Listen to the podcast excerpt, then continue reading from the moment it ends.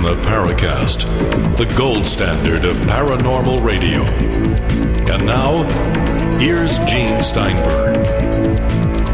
So this appears to be one of the few episodes we've actually prepared for the Paracast in recent weeks, where the friendly neighborhood folks at Microsoft and Skype have not fouled us up. Where maybe I am, shall we say, challenging the powers that be. I don't know. Our guest this week is Michael Mayes, first time in the Paracast, but I gather he's listened to us before, which is always good to know. Tim Swartz is our special co host and we're going to be exploring critters. Okay? Michael Mayes is evidently an expert on out of place known animals, or those that may or may not exist for the past 15 years. Now, we know lots of species of animals are becoming extinct all the time. So, is there any connection with that, Michael? maybe peripherally. Uh, mainly, I'm I'm I'm looking and involved in uh, what would typically be considered a cryptid. You know, an animal that you know the very existence of it anywhere at any time is debatable and uh, has yet to be proven. So that, that's where I spend the bulk of my time. Now there are there's kind of a subcategory of out of place animals that sometimes I had a report a few years ago of an alligator in Cross Plains, Texas, which is way out west, uh, nearly the Abilene. They had no business being there. No doubt somebody's pet got released, but people were freaking out about you know this monster they were seeing in their stock ponds and stuff, and it turned out to be an alligator. So sometimes the root of these things turn out to be something that's known but out of place. So we try to get to the bottom of that.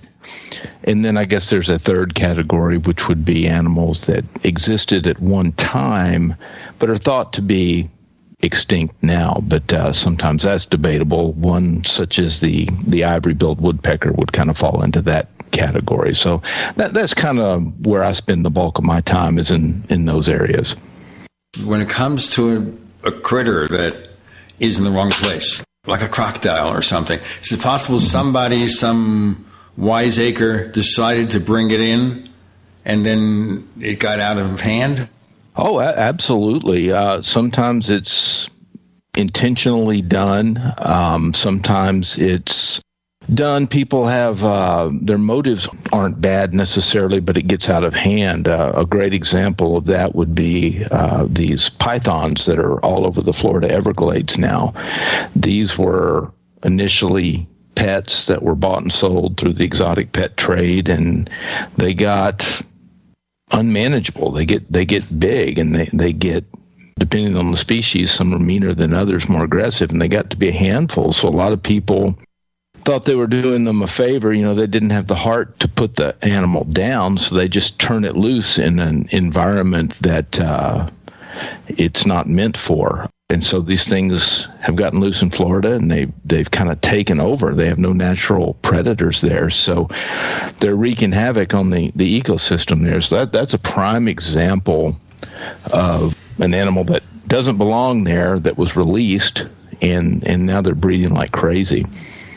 So it also it's possible that dealers are selling these things to make money. Now I'll tell you a crazy story. This goes back to like 1966 where my first wife and I, that was Geneva, she and I, well, she saw this ad about a squirrel monkey, whatever that is, which is a tiny kind of monkey.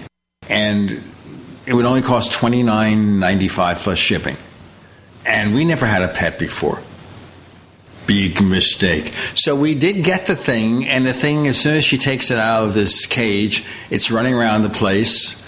It bites like crazy, and eventually we found a way to rid ourselves of it in a humane way. But the point being here is there are people who think this is cool. I'll get a pet. Who's it? And it really serves the interests of people who are selling those things, but uh, lots of other people don't, do not understand what they're getting themselves into.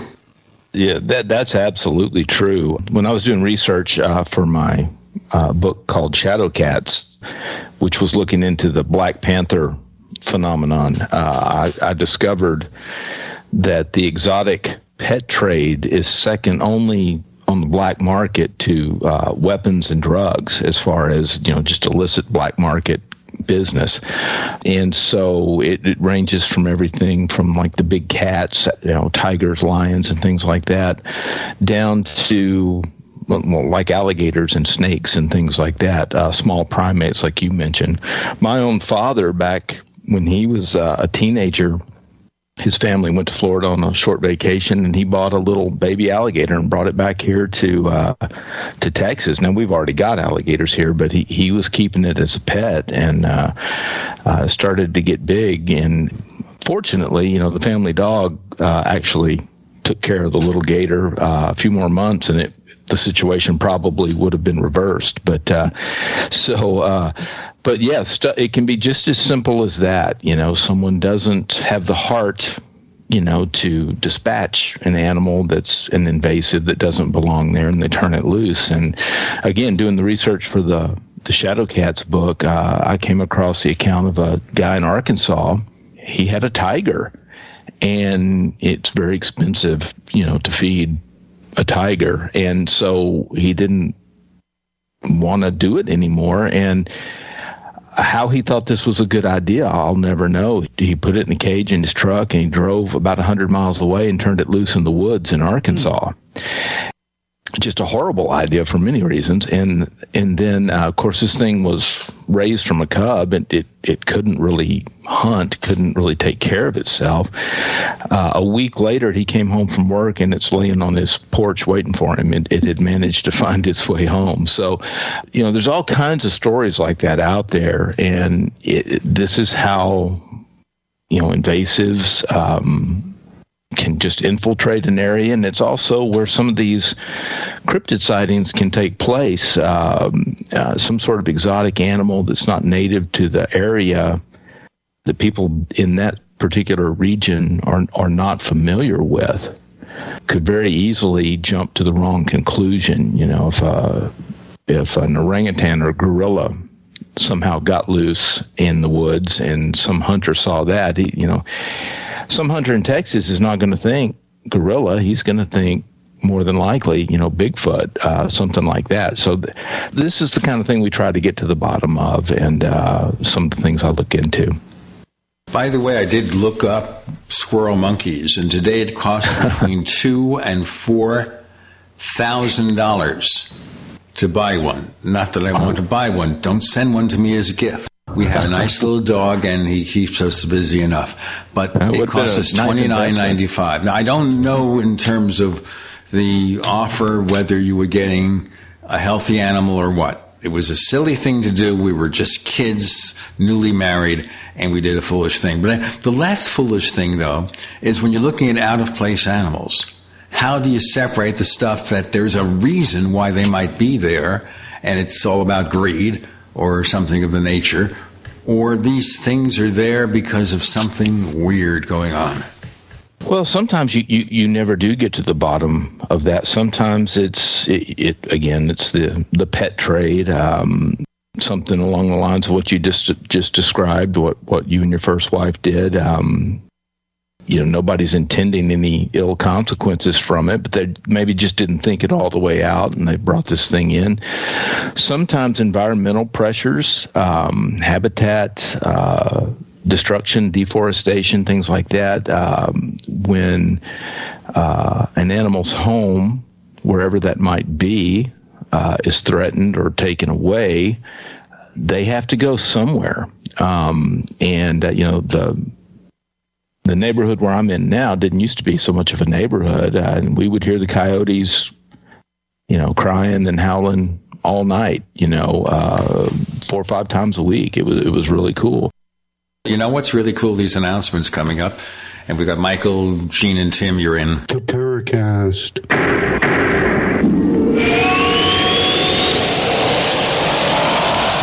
Hey, listeners. I want you to have the entire Paracast experience. So I'd like to tell you about After the Paracast. After the Paracast is an exclusive feature for subscribers to the Paracast Plus. With After the Paracast, you never know what's going to happen next. After the Paracast features color commentary, special interviews, and further conversations with Paracast guests. With Paracast Plus, you can download a very special enhanced version of the Paracast also. We do offer exclusive music, videos, and more features are coming. To get more info about subscribing, please visit theparacast.plus. Once again, theparacast.plus. Prices are just $1.50 a week, less than a cup of coffee at your local convenience store. Check out theparacast.plus to learn more about Paracast Plus. If you're concerned about the power grid and want to generate your own supply of off grid electricity, this will be the most important message you'll hear this year. Here's why. We now have a small number of solar generators back in stock. These emergency backup systems provide life saving backup power when you need it most. And unlike gas generators, solar generators run quietly, emit no dangerous fumes, and produce an endless supply of free electricity from the sun. Whether it's wildfires, dangerous weather, power grid issues, or just getting off the grid, you'll never have to suffer through painful power outages again. Even better, all this week, radio listeners get over $700 in free off the grid bonuses too. Go to mysolarbackup.com to learn more and check availability. That's mysolarbackup.com. Look for the free report, Crisis Cooling, how to make absolutely sure your meat, milk, and medicines stay safe and cool in any power outage. Yours free at mysolarbackup.com. 7 million children suffer from asthma, more than any other chronic disease. Most asthma attacks are caused by allergic reactions to allergens, including those left behind by cockroaches and mice. In fact, 82% of U.S. households contain mouse allergens, and cockroaches are found in up to 98% of urban homes. How can you protect your family? Find out at pestworld.org. A message from the National Pest Management Association and the American College of Allergy, Asthma, and Immunology. Did you know that you could easily be saving up to 90% on your taxes by simply making a phone call? That's right. The Fortune 500, the globalists, all the big billionaires and millionaires, they know about the loopholes written into the law where most of them pay almost zero tax. In fact, many of them pay no tax. You even see it on the news. How are they able to do that, but the common person can? So whether you're a school teacher, a lawyer, a scientist, a millionaire, a billionaire, or whether you're just a regular blue collar worker, everybody should learn about the legal, lawful loopholes. And we've got an organization and a group that I am so proud to be working with, American Tax Solutions. GCN has a special deal with them to get you the best rates. And here's the most important part. They save you money and then get part of the savings. This is an absolute win-win solution. You've got to give them a call at 855-907-4841 or GCNTaxCut.com GCNtaxcut.com. That's GCNtaxcut.com. The only way you miss out is not making the phone call. Make it now. GCN's policy is open forum avoiding censorship. Defense costs for words spoken outside of our control supersede the ability to deliver voices to this important talk platform. The First Amendment is the foundation of our core values. Cancel culture is silencing voices regardless of perspective. Freedom to speak is in the balance. Support the legitimacy of speech itself. Consider donating to SaveGCN.com. That's SaveGCN.com. We'd like to hear from you. If you have a comment or question about the Paracast, send it to news at theparacast.com. That's news at theparacast.com. And don't forget to visit our famous Paracast community forums at forum.theparacast.com. The environment you were in was really cool. A small town, a forested area, what? Well, it really wasn't forested area. I grew up in, in East Texas, a forested area, but uh, I'm in Central Texas now, is where I live, and it's more open. It's kind of um, kind of the beginning of the Texas Hill Country, I guess you could say. But you know, the coyotes are were out and about, got a healthy deer population, and we would hear them, you know, nightly. And uh, as development picked up, more and more homes were, were added and, and roads were put in. You know, we don't hear them anymore at, here at the house. Those animals went somewhere. Now they were forced out, and so they are now living somewhere where they did not before. Similar things like that can happen to other species. It can force them into areas where they are not found naturally. And I think that's something that can happen. Uh, a lot of the big cat sightings, the Camino mountain lions and, and bobcats and things are, are kind of learning to live on the periphery of society and because they just have nowhere else to go. There's a pretty well known incident in Los Angeles. The mountain lion living in a park right in the middle of the town for years and years. Didn't bother people, came out at night, but it's living in downtown LA basically. And that's not by choice you know that that they're doing what they have to do. And so sometimes environmental pressures like that force them to go somewhere else. Uh, i'm sure there are numerous other reasons. You know animals do wander. Uh, sometimes you have a dominant you have an alpha uh, head of a pack or a group or a troop or whatever you want to call it. And they don't tolerate younger males and they force them out. And and so they go in search of their own group to start and and they have to establish their own territories you know somewhere else. So there are a lot of reasons an animal could end up somewhere where it originally was not and, and really probably should not be. One of the fascinating things, you know, we were talking about uh, out of place uh, animals, is the um, feral pigs and I think it was your website that had these absolutely fascinating pictures of, of, of some of these pigs that are just absolutely huge in size. And a lot of people don't realize they're called wild boars, but they're a lot of them are descended from uh, domesticated pigs. Yeah, absolutely. Matter of fact, they, they, they all are. Um, hogs were not native to Texas, or, or, or, they were brought over with the, the European explorers when they started to come over to the quote New World end quote, uh, and uh, they got out and established themselves, and they do quite well.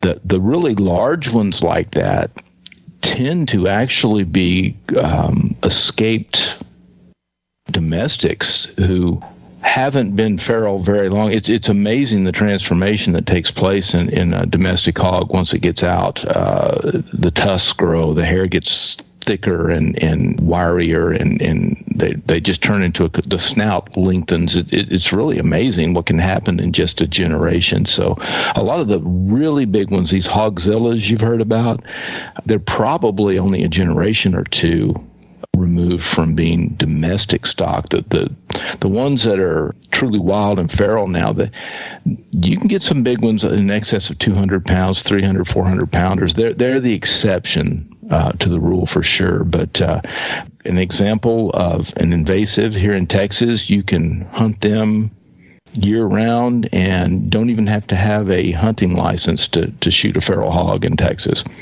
There's so many of them. Mm in your uh, latest book, Valley of the Apes, Search for Sasquatch in Area X, you know, it seems like you're always running into uh, uh, these wild pigs and, and, and really have to exercise a lot of caution uh, because they're extremely dangerous.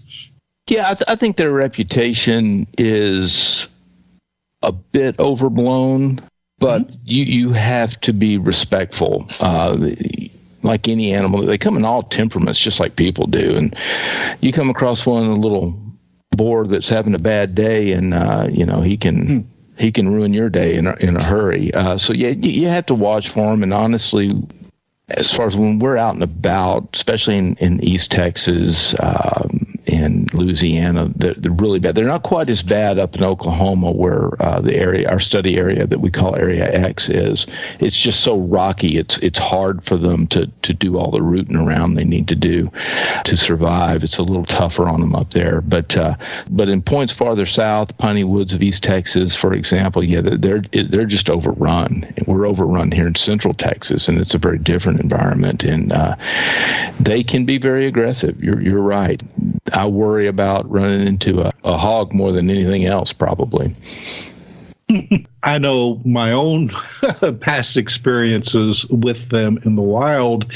If you know, out there in the dark, if you don't realize what you're hearing, you hear those things mm-hmm. you know, screaming at night, it will raise the hair on the back of your neck. If you don't know what you're hearing, you're just like, oh my god. Yeah, I uh, I would really encourage anybody that's going to um, be out in the woods at night to really learn the the sounds of the native animals. I mean, because there are a lot of things that are very you know run of the mill that that will just scare the pants off of you if you don't know what they are. Uh, if you if you've ever heard a, a rabbit screaming hmm.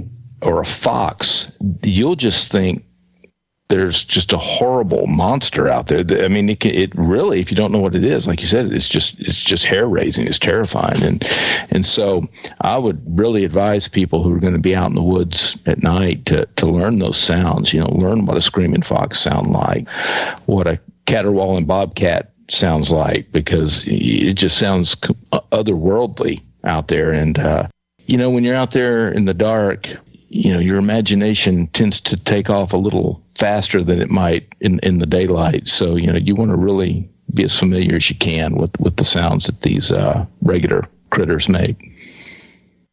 Now, um, your and I, I, I don't want to say your original interest, but uh, you know your your your website at first, you know, dealt quite a bit with um, you know uh, uh black cats, out of place uh, uh felines that, uh, and and and you've branched out now into Bigfoot research. I mean, you know, were you always interested in Bigfoot, or did this just happen to be you know a natural prog- progression from your initial interest in big black cats? Well, I was actually um, involved in the Bigfoot stuff before the interest in the black cats came up. Okay. Uh, as a as a child of the 70s, it was kind of a golden age for Bigfoot. You know, you right. saw uh, the Six Million Dollar Man fought Bigfoot on TV, and and the Legend of Boggy Creek came out, and all that kind of the Patterson Gimlin footage was only a few years old at that time. So as a kid, I was always fascinated with it and, was actually already a member of uh, uh, the group I'm involved with now. Um, at that time, I started writing the blog because I do have interest other than than just in the Sasquatch phenomenon. Let's do our break here, sir. We've got okay. Michael, Gene, and Tim looking about strange critters. Hmm. You're in the Paracast.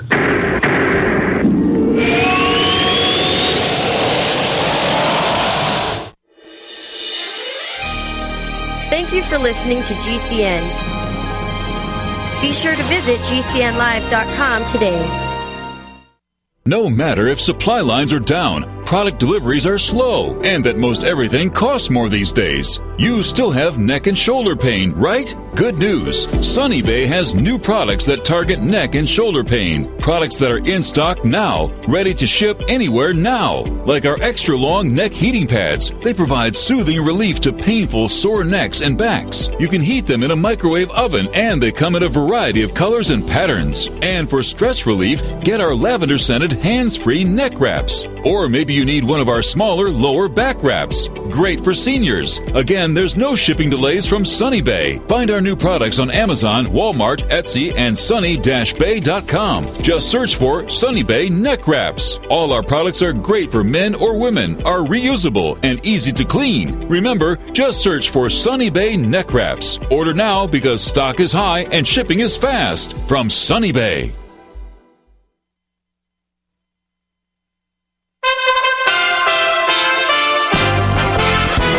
USA Radio News with Kenneth Burns. State senators in Indiana approve a near total ban on abortion by a single vote in a rare Saturday session. The bill would prohibit the procedure unless rape or incest is involved if the pregnancy is less than eight weeks post fertilization, 12 weeks for someone younger than 16 years old, in either situation, a notarized affidavit attesting to the attack would be required. The legislation now moves to the State House for public testimony and possible amendments. President Biden back in isolation after testing positive again for COVID-19. There have been no reemergence of symptoms and the president is doing quite well, says White House physician Kevin O'Connor, who adds there is no reason to reinitiate treatment at this time. Upcoming trips out of Washington have been canceled. July turned out to be the best month for Wall Street since November 2020. This is USA Radio News. New York City declaring monkeypox a public health emergency a day after New York State declared a disaster emergency over the outbreak. The Big Apple, the epicenter of the outbreak in the U.S., is getting 80,000 doses of the vaccine to deal with monkeypox. The U.S. has more than 4,600 cases of monkeypox. About a third of them are in New York State. The Biden administration is thinking about declaring monkeypox a federal health emergency. More than 50 Ukrainian prisoners of war were killed and another 75 were wounded in an attack in a separatist controlled area of eastern Ukraine. Ukraine and Russia are blaming each other for the deaths of the POWs. According to Ukrainian officials, the Kremlin launched nighttime attacks. The International Red Cross is asked to visit the prison to ensure that the wounded had proper treatment. The $1.3 billion Mega Millions jackpot will not be going to me it will, however, go to whoever bought a ticket at a speedway in Des Plaines, Illinois.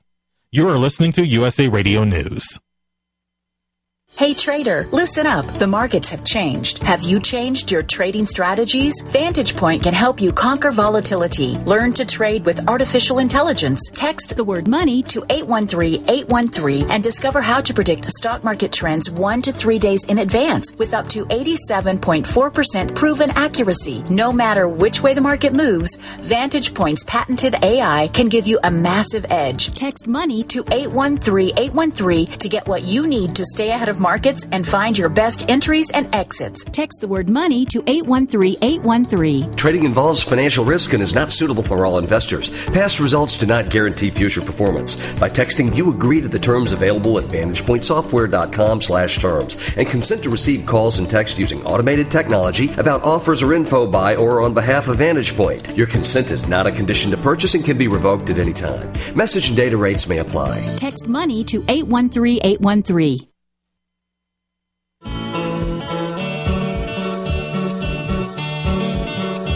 This is Micah Hanks of the Gralien Report, and you're listening to the Paracast, the gold standard of paranormal radio.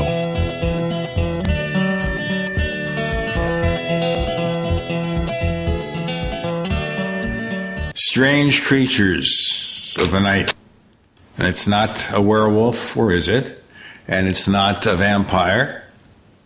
But we're talking about the interest that Michael Mayes has in weird stuff weird creatures, some just in the wrong place, others who knows what they are.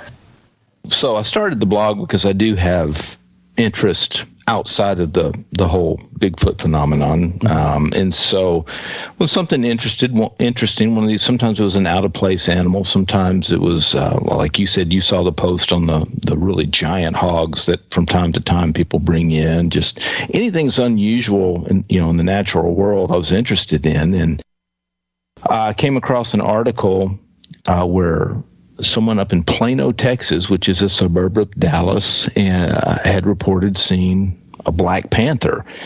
And the location was obviously a little strange. You know, that's a pretty urban area. And then the fact that there's no such thing as a black panther as far as science is concerned that that caught my eye so i just did a post on it and when i did my inbox just blew up it just blew up. It's just literally hundreds of people, you know, emailed in and, and commented with their own visuals of these animals, these black, big, long-tailed black cats. And, uh, you know, I grew up in East Texas and we didn't know they weren't supposed to exist. We just thought of them as a, another animal that lived in the, you know, in the bottomland, you know, just not so different than a, a hog or a coyote or anything else. And uh, it wasn't until I was an older man, uh, adult, that realized that there's not supposed to be any such animal.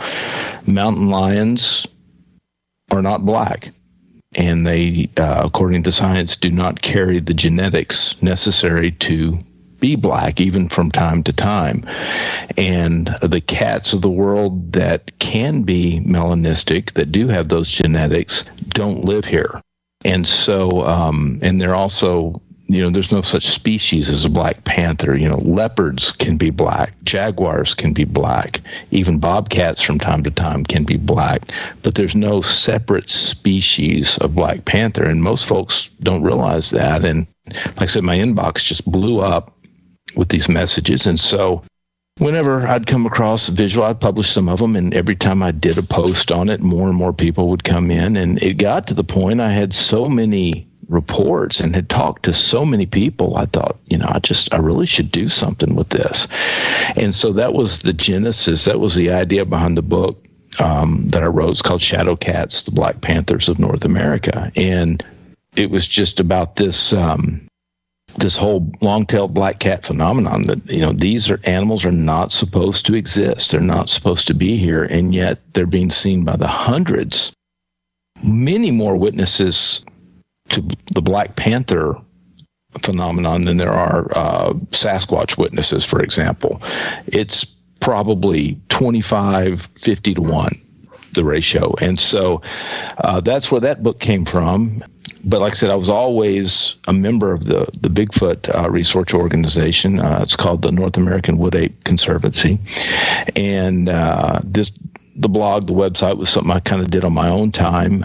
And the latest book, Valley of the Apes, is uh, basically it's a summary of the last two decades, my two decades in that organization, and what we've done both what we've done well, what we haven't done well, what we've experienced, seen, heard, and so on. Um, so that's where that book came from. So, uh, the yeah, the Black Panther thing was kind of an offshoot of just the interest in cryptid animals in general.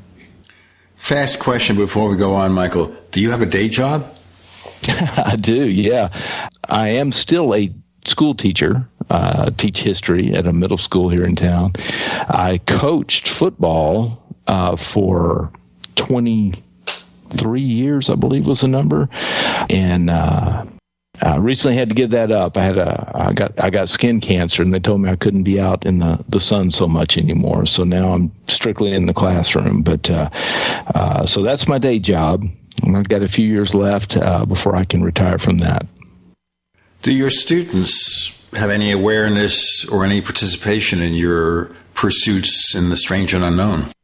Yes and no. I don't. I don't necessarily broadcast it. I, am not embarrassed of it or, or whatever. I just. I, I don't want. I, you have to be careful, especially when you're dealing with with minors. I don't want to ever in, have anyone be able to say, "Well, I'm trying to sell books to kids," while I've got them kind of under my thumb in a classroom setting. So I don't bring it up. They almost always discover it on their own. They're very tech savvy, and a lot of them have these interests. And uh, I, I, did. Um, I'm kind of an amateur folklorist on top of this, and I did a um, a series of. Um, a TV station out of San Antonio contacted me a few years ago, wanted to know if I knew any great ghost stories and uh, from the San Antonio area, and if I, if so, if I'd write them up. And so I did, and they they took what I wrote, used it as narration, and they did these little animated shorts that they showed on the news at six and ten the week of Halloween, one October, and and I always show the kids those as kind of a reward for good behavior the week of Halloween. If y'all act right, do right, get your work done, I'll show you one of these. And and I don't even tell them that I wrote them. That I uh, and uh, but you know it's listed there. They they see it, and so that that if they haven't figured anything out by then that that's that's when the bell goes off for the first time. And that and when they can check a book out from the school library and they look on the back and there's my picture you know. So uh, sooner or later they find out but I, I i don't hide it but i don't promote it with the kids either. Well the way they're censoring school books they might decide that cryptids are obscene well, it wouldn't. Not much would surprise me. I, I tell you what. I, not much would surprise me these days. I know we've had uh, we've had guests on before that uh, you know, talked about how they would be giving a talk, say like at a local library, and there would be people showing up who were picketing them, you know, because you know talking about UFOs or ghosts or whatever is you know uh, uh, of the devil and things like mm-hmm. that. So you know it's just anymore you just you really have to be cautious, especially when you're dealing with uh, school kids. Well, you do, and and again, that's why I don't want to be accused of trying to brainwash them one way or the other. Uh, you know, and like I said, I, I, teach history and government, and you talk about a, a, a dicey area mm. uh, when you talk about this party and that party and the history, and oh, oh my gosh, you, you almost have to put a stopwatch on the time you talk about this party and make sure it's even for the time you talk about that party. It's it's it's really ridiculous. And uh, um, someone is going to be offended by anything. I've never, you know, my whole life. I think we're living in a time where we're so ready to be offended, uh, and people's skin is is so thin. And I think coaching all those years thickened my skin up.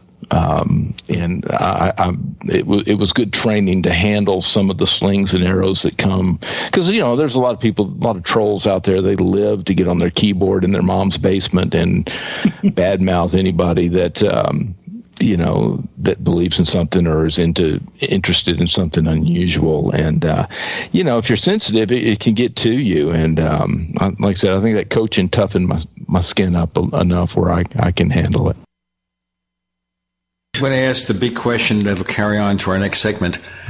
Michael, how did you become interested in the strange, the unknown, and the out of place? I just, you know, I just always had an interest. Uh, I, I, mentioned briefly earlier about growing up in the 70s, and uh, I watched the In Search of program that Leonard Nimoy uh, hosted. Uh, Peter Graves had a a show as well. I, I, don't recall the name of it off the top of my head. I can see it in my head, but I, I can't recall the name right now. Well, of um, course, that was not about Mission Impossible. No, it wasn't Mission Impossible. It was. I am uh, joking. I am joking. Yeah. Mayes, cryptozoologist.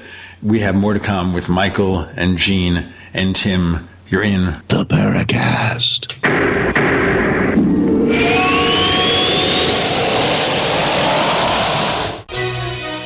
Thank you for listening to GCN. Visit GCNlive.com today.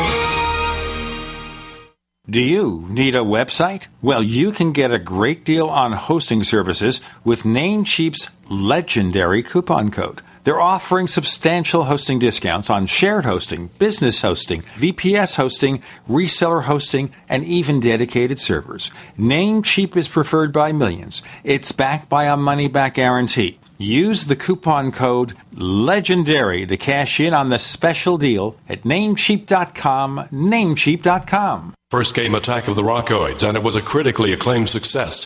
And now there's The Coming of the Protectors. A former military intelligence man is contacted by a space woman in a dream. A dream that turns out to be a nightmare because evil forces on her distant planet are planning to conquer the Earth. This is gripping science fiction of the classic kind. Attack of the Rockoids and The Coming of the Protectors. Find out more at rockoids.com. That's rockoids, R O C K O I D S.com. Frustrated trying to get business capital? Want to take the slow process and rejection out of the equation? GCNloans.com removes the slow, irritating approval process. Instead, get quick, simple funding. Powered by David Allen Capital, 80% of our pre qualified clients are approved in days. Pre qualify at GCNloans.com and get your money this week. It's that easy. GCNloans.com. That's GCNloans.com.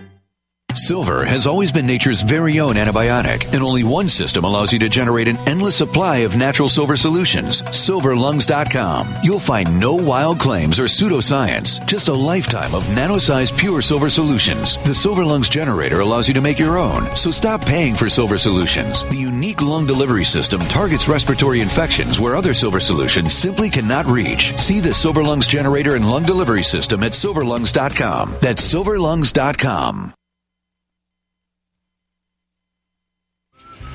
All right, crew, let's get her dug.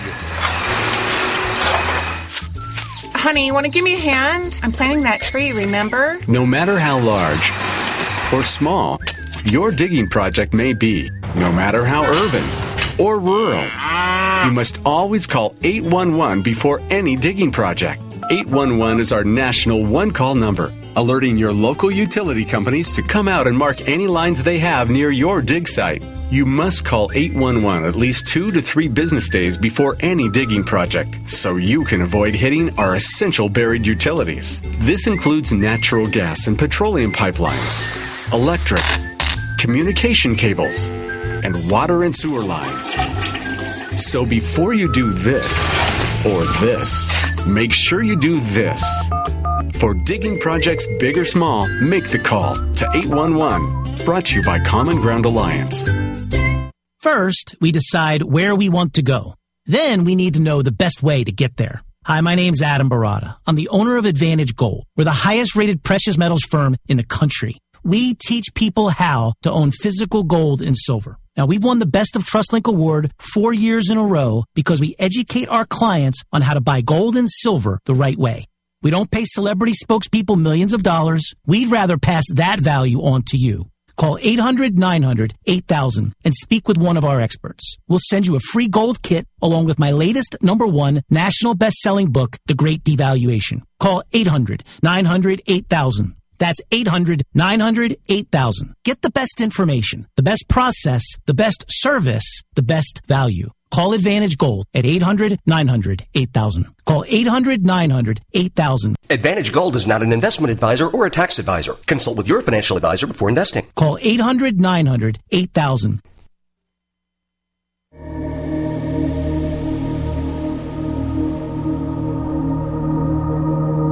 Hi, this is Tracy Torme, screenwriter producer. You're listening to Paracast, the gold standard of paranormal radio. We continue with our guest, Michael Mayes, studying cryptids, out of place animals, that sort of thing. Our guest co host, Tim Swartz, has a question. Well, I was just going to say, I think that uh, uh, Peter Graves may have also have hosted uh, in search of when either before or after Leonard Nimoy. Okay, maybe maybe that's it. I, like I said, I do not recall. I remember it being Peter Graves very clearly, but I, I don't recall the show. But in any case, you know, whenever anything like that came on, well, I was all over it. In my elementary school library, uh, there was a section of what we called the monster books. You know, Loch Ness monster, the Yeti, the abominable snowman, Bigfoot. You know, all that kind of stuff, and I just checked them out over and over again and and just you know loved that stuff. And it, it even I've told this story before, but the, my librarian I think was worried about me, uh, and it got to the point where she would only let me check a monster book out every other time, and um, because she wanted me to be a well-rounded individual, and so uh, the other kids could have a chance. But the interest has always been there, and um, grew up and you know, got busy trying to get educated, make a living, and all that kind of stuff. And for a f- few years, it got put on the back shelf. But um, in, I guess, my early 30s, kind of, uh, I heard a, a speaker with this organization that I'm involved with now discussing the, the Sasquatch phenomenon and uh, just said, you know, there's no reason now why I can't you know start to look into that and of course the internet had blown up and and so you all this information was now available online and uh, you had to wade through a lot of silliness obviously but uh, there, there's some good stuff out there and it just kind of rekindled that interest so I, I, guess I was just a weird kid that never grew out of it. I guess that's the shorter answer to the question. Looking at your site here, Texas Cryptid Hunter, and mm-hmm. I'm going to read this phrase. This phrase was first introduced to the public in 1941 in the movie The Wolf Man with Lon Chaney Jr. Even a man who is pure of heart and says his prayers by night may become a wolf when the wolfbane blooms and the autumn moon is right. Right, right, yeah, and that's a story. Uh, I mentioned earlier that I'm uh, become kind of an amateur folklorist, especially when it comes to Texas folklore. A lot of the um, historical accounts of strange animals and and things uh, they become the basis they're the seed of truth in a lot of these folk tales and tall tales that come out later and and that's the prelude to a, a post I did uh, I think just a week or so ago called the Lobo Girl of the Devil's River and it's a it's basically a very jungle book like story if you recall that story you know Mowgli the was raised by wolves in India and, and was the basis for uh, Rudyard Kip, Kipling's book, The Jungle Book, um, and a similar story is said to have occurred in the 1800s in, in West Texas, out near the Devil's River. And so, um, you know, was she a werewolf like some people thought? Uh, no, she wasn't. She was a basically a feral human that ran with a pack of wolves. If you believe there's any truth to the story at all, so. Um, and and I go on in the post there to say that maybe this is the seed of the werewolf legend. You know, incidents like this when they see a, a feral human that's running with wolves and feeding off the same kills and things like that.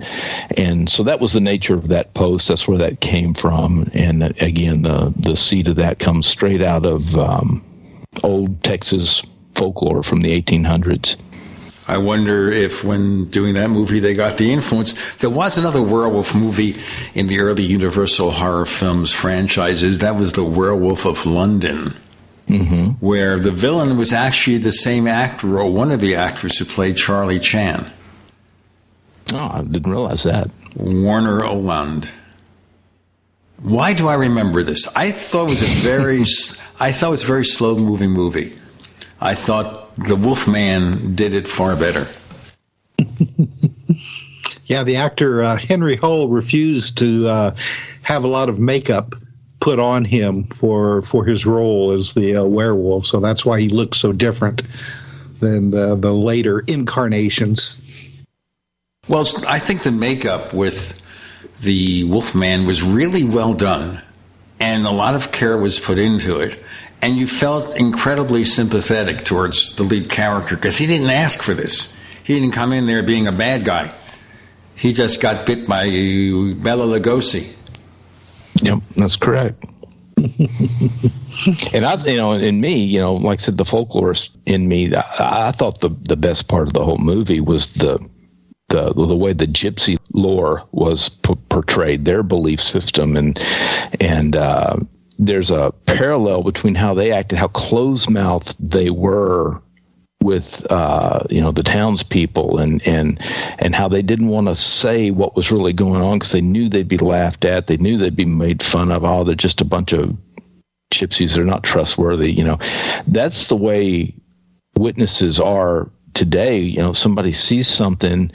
Uh, let's say they, they, they have a, a, sighting of, of um, a wood ape, a, a, a Bigfoot, a Sasquatch walk across the road in front of them so many of them are so hesitant to say anything because they know the ridicule that, that they're going to get. And, and I, found that there was a real strong parallel there, both the kind of the folklore aspect of it and the hesitancy of that group of people who knew what was going on, but the hesitancy to, to share that because they knew they wouldn't be believed.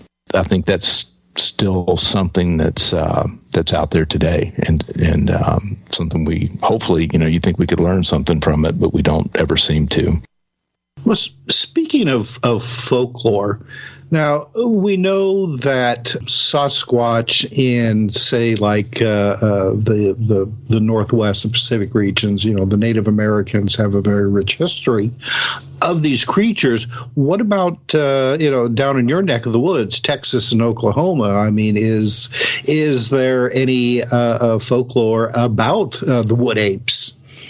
Yeah, there is. No, it, and, and it's one of my one of the things I, I love is to to dig out old historical uh, accounts. Now, what you have to to look for the the term Bigfoot, for example, that wasn't coined until uh, you know the, the, the 1950s. Um, so what you see in a lot of these historical newspaper accounts, you see terms like wild man, hairy man, uh, uh, and, and, things of that nature.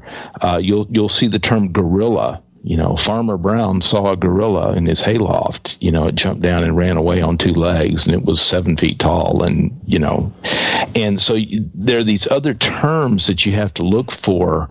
Uh, Chad Arment wrote a uh, book called the the historical Bigfoot, and it all it is is just um, he's done the, this amazing research where all it is is just newspaper clipping after newspaper clipping that you know mainly from the 1800s and the very very early 1900s before Bigfoot that term was even a thing. It was not even in the lexicon of of, of you know the average person's uh, vocabulary that, that you know nobody knew what that was. And um, we have a lot of that down, you know, in, in deep East Texas, uh, where I'm from, the southeastern region of Oklahoma, which a lot of people, when you hear Texas, Oklahoma, they scoff automatically because the only Texas and Oklahoma they're familiar with is is what they see in old John Wayne movies and other Western media. dry, dusty desert, right? And um, it's actually you know the eastern part of Texas and uh, the southeastern and, and, eastern border of Oklahoma that they share with western Arkansas is heavily mountainous, heavily wooded. Um, matter of fact, when you take this spot where the four state region of Oklahoma, Texas, Arkansas, and Louisiana, where they kind of come together, there's more forest land there than it's it's bigger than the entire state of Washington, which is kind of the holy epicenter of all things Bigfoot, right? There's actually more forest land um, in that four state area than the whole state of Washington. Uh, so there's a lot of heavily wooded, mountainous, and then, then in the bottomlands you get a lot of swamps and marshes and just great habitat. Um, and the forest is different. Uh, a lot of our forests, at least originally, were hardwood forest and uh, very rich environments. And I don't know if you're familiar with uh, uh Dr. John Bindernagel and, and, his work with, with the Bigfoot research. I'm not necessarily myself, but I suspect Tim Swartz is familiar with everybody on the planet. He tells me that. More with Gene and Michael and Tim, you're in. The Paracast.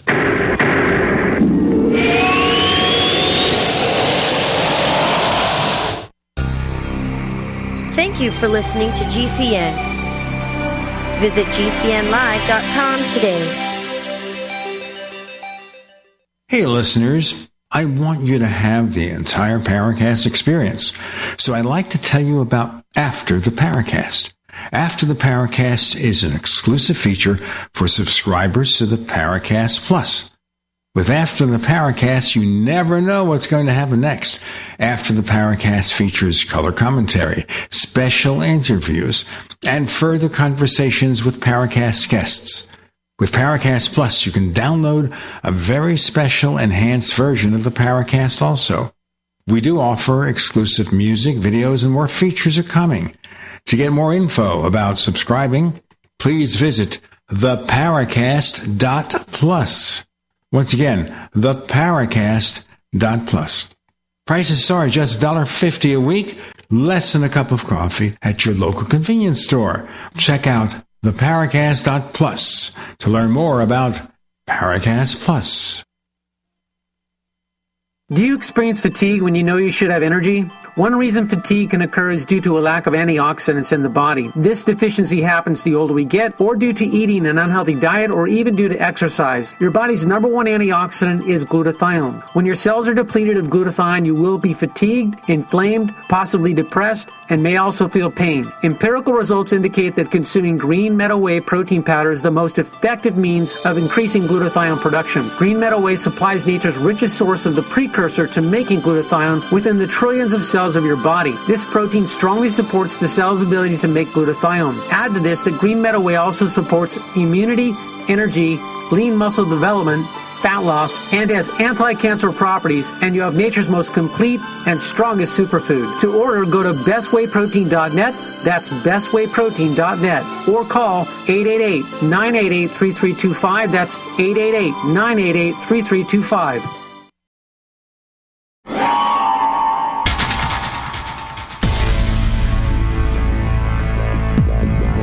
Welcome back to the Paracast, the gold standard of paranormal radio. And now, here's Gene Steinberg. Before continuing with Michael Mayes, I did look it up. Where did that poem about the werewolf originate? It had nothing to do with legends. The screenwriter for The hmm. Wolf Man wrote it yeah, I believe that is true, but it's it's it's just cool, so I used it. So um, I, I, believe you're right. I think it's strictly a creation for the original Universal movie, and what was that? Nineteen was that in the 1930s? And, 1941. Uh, also, 41. what I'm learning here is the makeup that Henry Hull rejected because you couldn't recognize his face. That was recycled to some degree when they did the makeup for Lon Chaney Jr. There you go. I believe um, the transition scenes where, where he transformed into the Wolf Wolfman too. That was really some state of the art stuff for, for, back in the day. Uh, the way they did that and uh, and showed him actually turning into the Wolfman. That was some serious special effects for for the time. That's the thing too here. That very smartly done movie. It's gotten really good rewards. Rotten Tomatoes score of ninety percent, and it is considered one of the greatest horror films of all time. It's too bad about Lon Chaney Jr. I don't think his career soared as much as it should have. Later in his life, he became an alcoholic. He never achieved the level, the status of the other horror icons of the day, like Lugosi and Karloff, uh, for whatever reason. And you know, he he played Frankenstein's monster in some of the sequels that came later after Karloff, I guess, got tired of the role, and uh, I think he played Dracula's son in another movie. Uh, so it was always kind of the the sequel, the secondary, uh, kind of the, the tier two movies where he achieved a level of fame. Um, it was probably pretty hard to live up to his dad's standard as well. But uh, yeah, The Wolfman was definitely the apex of, of his career, in my opinion. Well, I'll tell you one thing here with Lon Chaney Jr., born Creighton Tull Chaney, okay? And that is that when it came to playing a sympathetic character as opposed to a strictly villainous one, he was really good. I mean, when you watch these Wolfman movies, you felt sorry for the poor guy. He didn't ask to be a monster, he just wanted to get on with his life. Yep. Yep. Yeah, he, he had a gift for that. And that way it was uh, immaculately casted, at least his role. Uh, and and certainly it holds up well and, and better than the the remake uh, that came out a few years ago when they tried to reboot it. Um, just didn't think that went well at all. It was not good. In long and short, he wasn't bitten by some kind of old gypsy. He was bitten by his own father in that version of yeah. Wolfman. I thought it was just dreadful. They kind of, sort of loosely captured the original. But other than Anthony Hopkins, I don't think the acting was near as good. You know, and, and you know, an actor, of course, is a slave to the writer, and I just thought the script was pretty ridiculous and um, just not good at all. I, uh, you know, it's it's a shame because it was such a great original, and and I think that to reboot it, I think I think that was that was not a bad idea.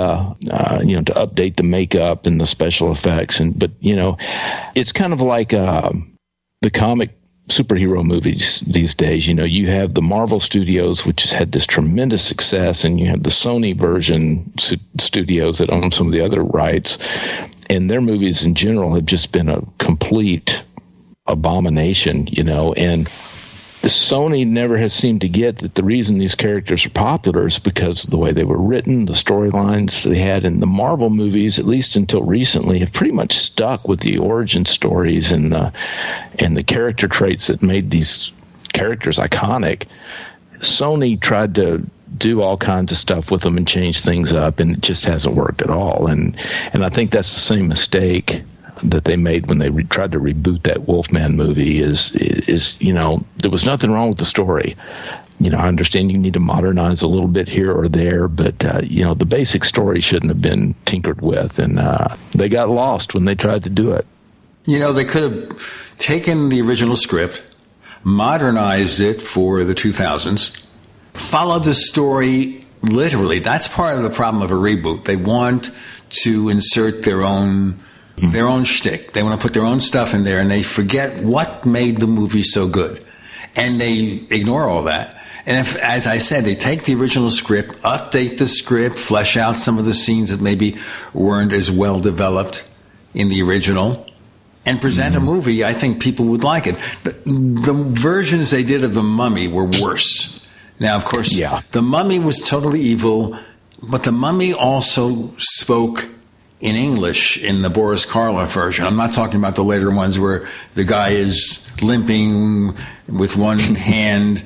Mm-hmm. uh, that one I'm not really not nuts about. I'm thinking that's the one that Tom Tyler played the mummy, by the way. He was the guy who also played Captain Marvel in the movies, which is now Shazam. But forget about that. In any case, here, I think the original mummy with Boris Karloff was really well done. Karloff conveys the total menace of the character. The makeup was really good. I think the big problem with it is they had a fixed amount of time to do the movie, like 70 or 75 minutes. Today, a movie's closer to two hours. They would have had to flesh out the characters.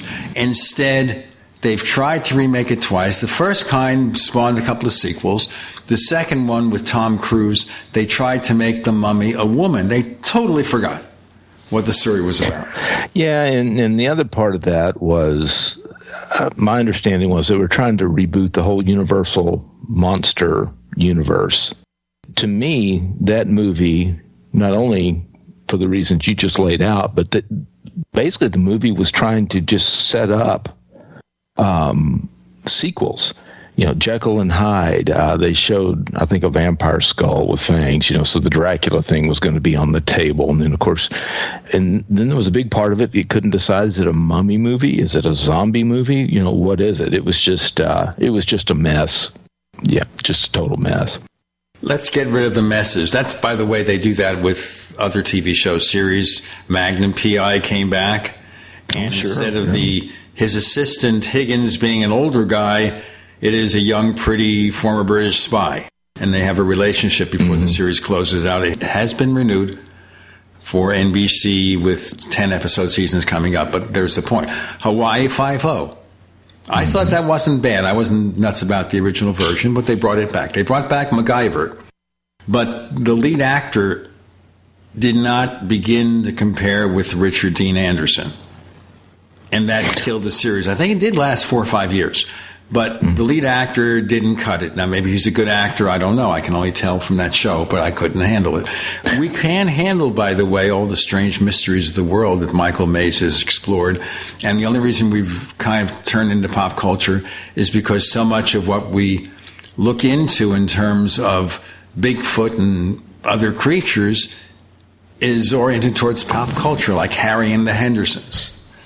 Yeah, the, the, the lens through which the just your average person looks at this is, is through the pop culture lens. You know, Bigfoot's ridiculous. It's a salesman. It's he sells beef jerky. It's Harry and the Hendersons, like you said. It's bad, you know, sci-fi network movies with Danny Bonaduce and, and Greg Brady and and you know, uh, it's just really has received a um, um, uh, it's, it's just kind of ruined the whole topic in a lot of ways. And then, you know, to be honest, a lot of the people, a lot of the stuff you go out online uh, claiming to be researchers, uh, you will see some absolutely ludicrous and ridiculous stuff out there. And that taints people's views of it. And it makes it very difficult for people to take the topic seriously. Um, and it, it handicaps those of us that are trying to do real scientific work. But but you're right. The whole uh, the lens of pop culture really does affect things, and to pretend otherwise, uh, you know, you're putting your head in the sand. We're going to not put our heads in the sand. We're going to stay awake and listen to this with Gene and Michael and Tim. You're in the Paracast.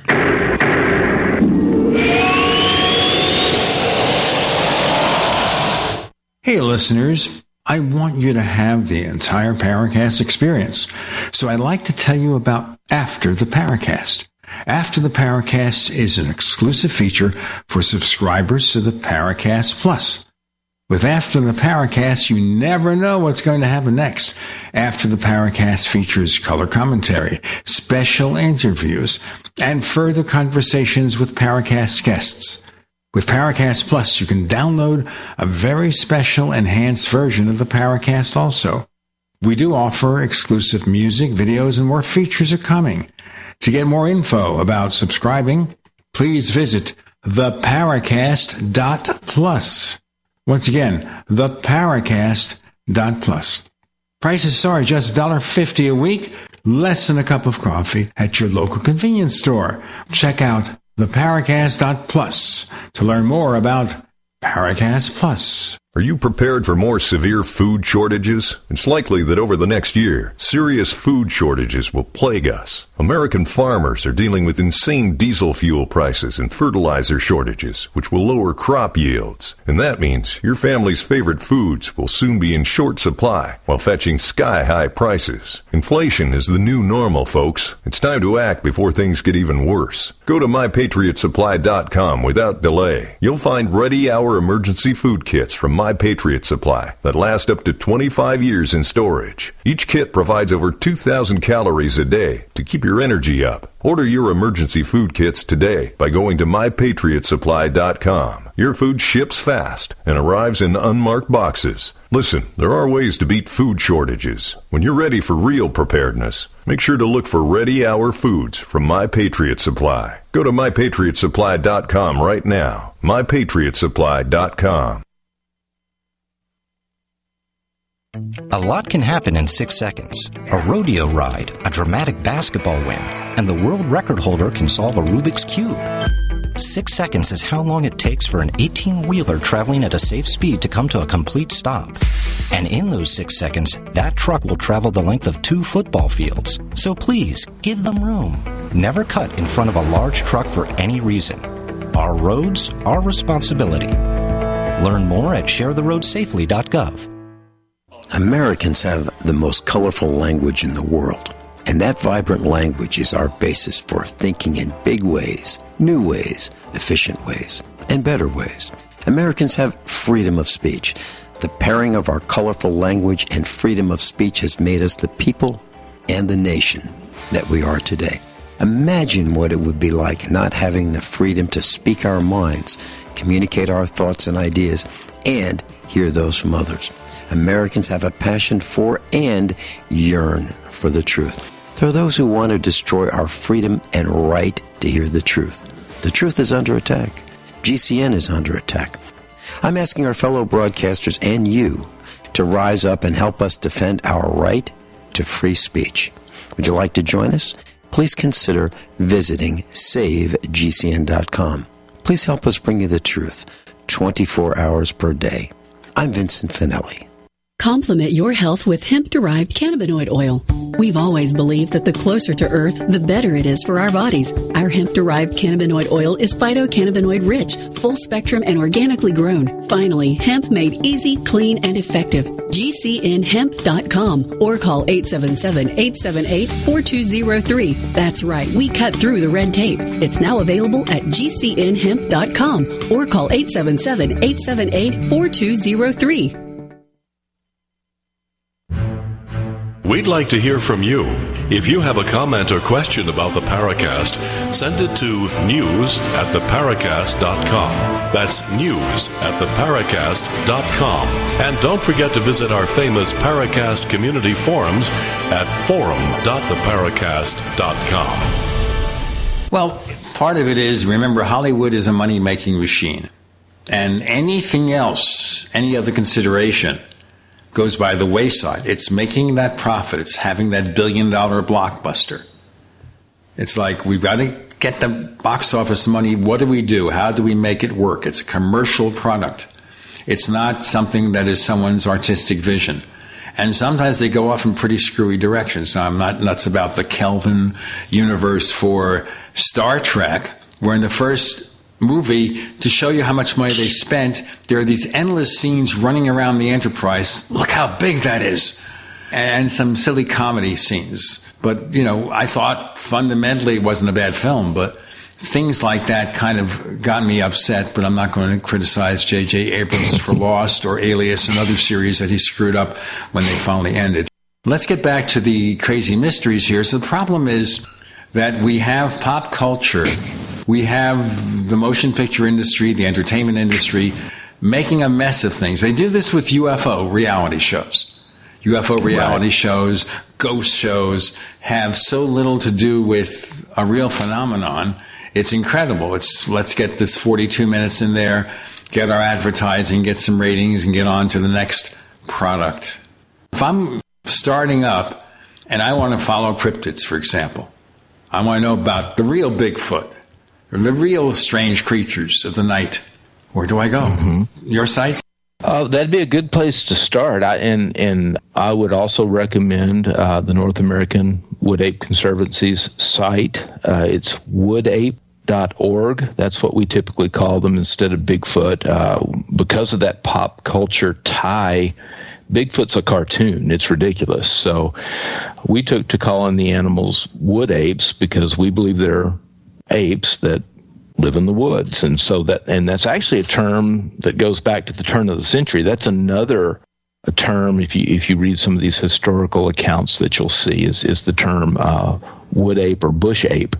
So we kind of uh, tried to reinvigorate that term. So it's woodape.org. There's a lot of good stuff out there uh, regarding our research, what we've done, what we've seen, what we've heard. We just fired up a page of audio clips that we've collected over the years of stuff that um, we cannot attribute that to any known animal in, in, the region. We've got screams and roars and, and howls and whoops and the sound of rocks bouncing off of structures you can hear when when these things throw things at us and uh, whistles and and just all kinds of stuff that's the real deal when I did the Valley of the Apes book, which came out about a month ago now, wanted to summarize, like I said, the two decades that I've been involved in the organization and everything we've done, because uh, because I just think not enough people are know that there's some people out there trying to do the real citizen science. And uh, at the back of the book, I had a sounds appendix, I called it, and I linked to a few of our sound files that we had, and uh, that was very popular. That's been very popular, and and so the organization we've taken that and expanded it so we have just several dozen of these sound files now available so you can hear what are we hearing out there what are we experiencing out there you can read a paper called Tag 7. Again, it's summarized in the book, but you can read the actual uh, scientific paper that was written. We believe we managed to put a nano tracker on one of these animals, and we're able to track it over months all across the Ouachita Mountains. And so you can read about that research. Uh, that idea was actually. Um, uh, shanghaied and used in one of the Bigfoot TV shows that's out there, which is great. Uh, I I I think it's a repeatable thing, and I'm glad someone else is trying to do it. But it would have been nice uh, for them not to have portrayed it as their own idea originally. Uh, but you can read about that and, and, a lot of other stuff. We have a, a monograph called the Ouachita Project Monograph, and, and it, it's uh, just full of information, and it's it's the real deal. It's the real people out there trying to get to the bottom and prove the existence of a real animal, not a monster, not a shape shifting, skin walking demon or whatever. We believe it's a flesh and blood animal, just like a black bear is. It's just incredibly elusive, furtive, intelligent, and wants nothing to do with us. And so it makes it very difficult, uh, and especially in a hostile uh, rugged environment like like we're working in. But you can read about a real organization trying to do the real work to to prove that this animal is is flesh and blood is real and, and how that's going and, and how we're going about it and the things we've done. And again all that is kind of summarized in the in the Valley of the Apes book that I wrote. And you can get a crash course over the last 20 years by reading a, a 300 page book you know but you can go out on that site and listen to those audios. I, I think you'll I think you know anybody that's into this at all will find it extremely compelling. I'm interested in the uh, uh, the nano tracker. Do you want to give us some uh, details about that? Sure. We have a, a, a member up in Maine. He's a wildlife biologist, and uh, he came up with this idea. You know, if you're like me, you grew up in the age of Mutual of Omaha's Wild Kingdom, and you saw them go out and put the radio collars on various animals. They tranquilize them, put the collar on them, and then they could track them right with these antennas as beep, beep, beep, and, and they followed them all over the place. Well, the idea of trying to tranquilize one of these animals is just not feasible, and there's a lot of reasons for that uh, that we could go into, and that's usually a question I, I get, but uh, it's just not feasible. So we had to think of a way to get one of these nano tags. They're, they're small, uh, they were actually created. The, the, version we have, they come in all sizes, but the small one we got was actually meant for amphibians and reptiles. Like uh, I think the the one version we got was uh, actually used mostly for terrapins and turtles. So it's small. And we had been using something we called string traps for a long time. Our former, our chairman emeritus, his name's Alton Higgins, also a wildlife biologist, brilliant guy. And I think he adopted this. I think this was a Native American tactic. And, and he would take this black industrial strength thread and he would tie it to one tree and then he would stretch it across a, a, a travel route, a game trail, or, or, a place where we suspected these animals were walking. And then he would wrap it around another tree. Now, he wouldn't tie that end, he would wrap it, and it would always be about seven feet high, seven and a half feet high. And if you walk through that, it, it's just if you ever walk through the, uh, the you know the woods, especially in the summertime, there's just spider webs across every trail. You know, you just get them in your mouth, your hair, they're all over you. If you see it at all, it just looks like another, you know, spider web. And, and what we figured out is is a way we took a, a cockle burr, which is kind of a round, spiky, almost looks like a little tiny sea urchin, and uh, cut it in half, hollowed it out, and we were able to stick this nano tracker inside something that's organic, that belongs in the area, uh, that wouldn't set off alarm bells as being something foreign uh, to to any of the wildlife, and we suspended it on one of these string traps, and uh, we tied an extra string. The way these things are activated, they have a magnet on the back. Let's do our break here. We've got Michael, Gene, and Tim. You're in. Yeah, the Paracast.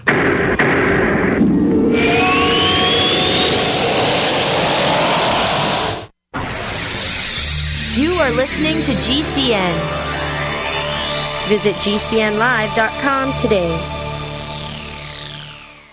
Silver has always been nature's very own antibiotic, and only one system allows you to generate an endless supply of natural silver solutions. SilverLungs.com. You'll find no wild claims or pseudoscience, just a lifetime of nano-sized pure silver solutions. The Silver Lungs generator allows you to make your own, so stop paying for silver solutions. The unique lung delivery system targets respiratory infections where other silver solutions simply cannot reach. See the Silver Lungs generator and lung delivery system at SilverLungs.com. That's SilverLungs.com. Frustrated trying to get business capital? Want to take the slow process and rejection out of the equation? GCNLoans.com removes the slow, irritating approval process. Instead, get quick, simple funding. Powered by David Allen Capital, 80% of our pre qualified clients are approved in days. Pre qualify at GCNLoans.com and get your money this week. It's that easy. GCNLoans.com.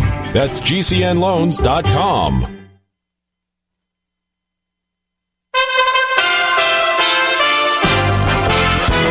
USA Radio News with Kenneth Burns. President Biden has tested positive for COVID 19 again. His positive test result happened three days after he tested negative for the virus on Tuesday and Wednesday. The White House says it is a rare rebound case following treatment with an antiviral drug.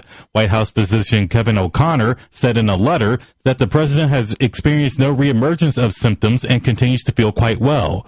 Biden will re-enter isolation for at least five days. Some residents have returned to their homes in eastern Kentucky to begin the cleanup after floods devastated the region. Rachel Patton tells Sky News what it was like to escape danger. We had to swim out, and it was cold. It was over my head, so yeah. At least 25 people, including four children, have died. Kentucky Governor Andy Beshear says the number of fatalities would likely go up. This is USA Radio News.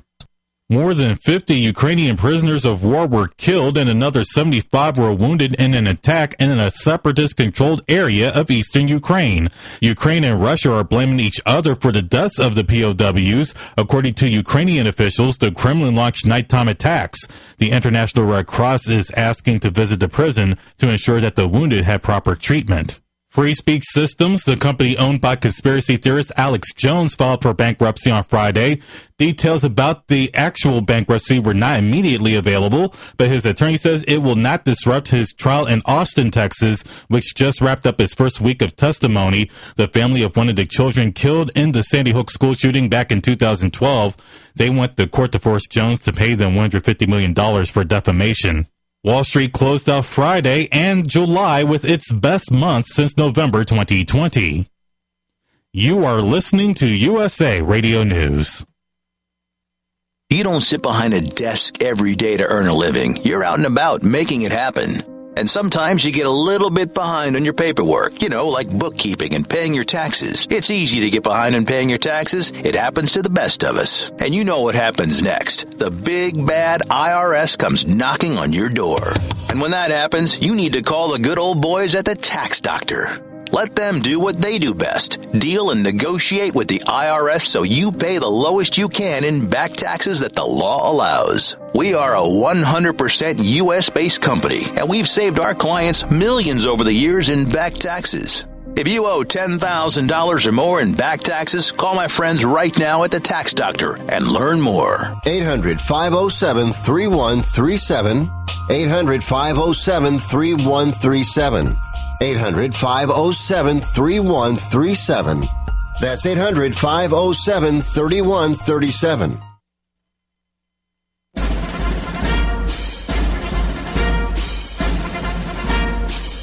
Hi, it's Grant Cameron from presidentialufo.com. You're listening to the Paracast, the gold standard of paranormal radio.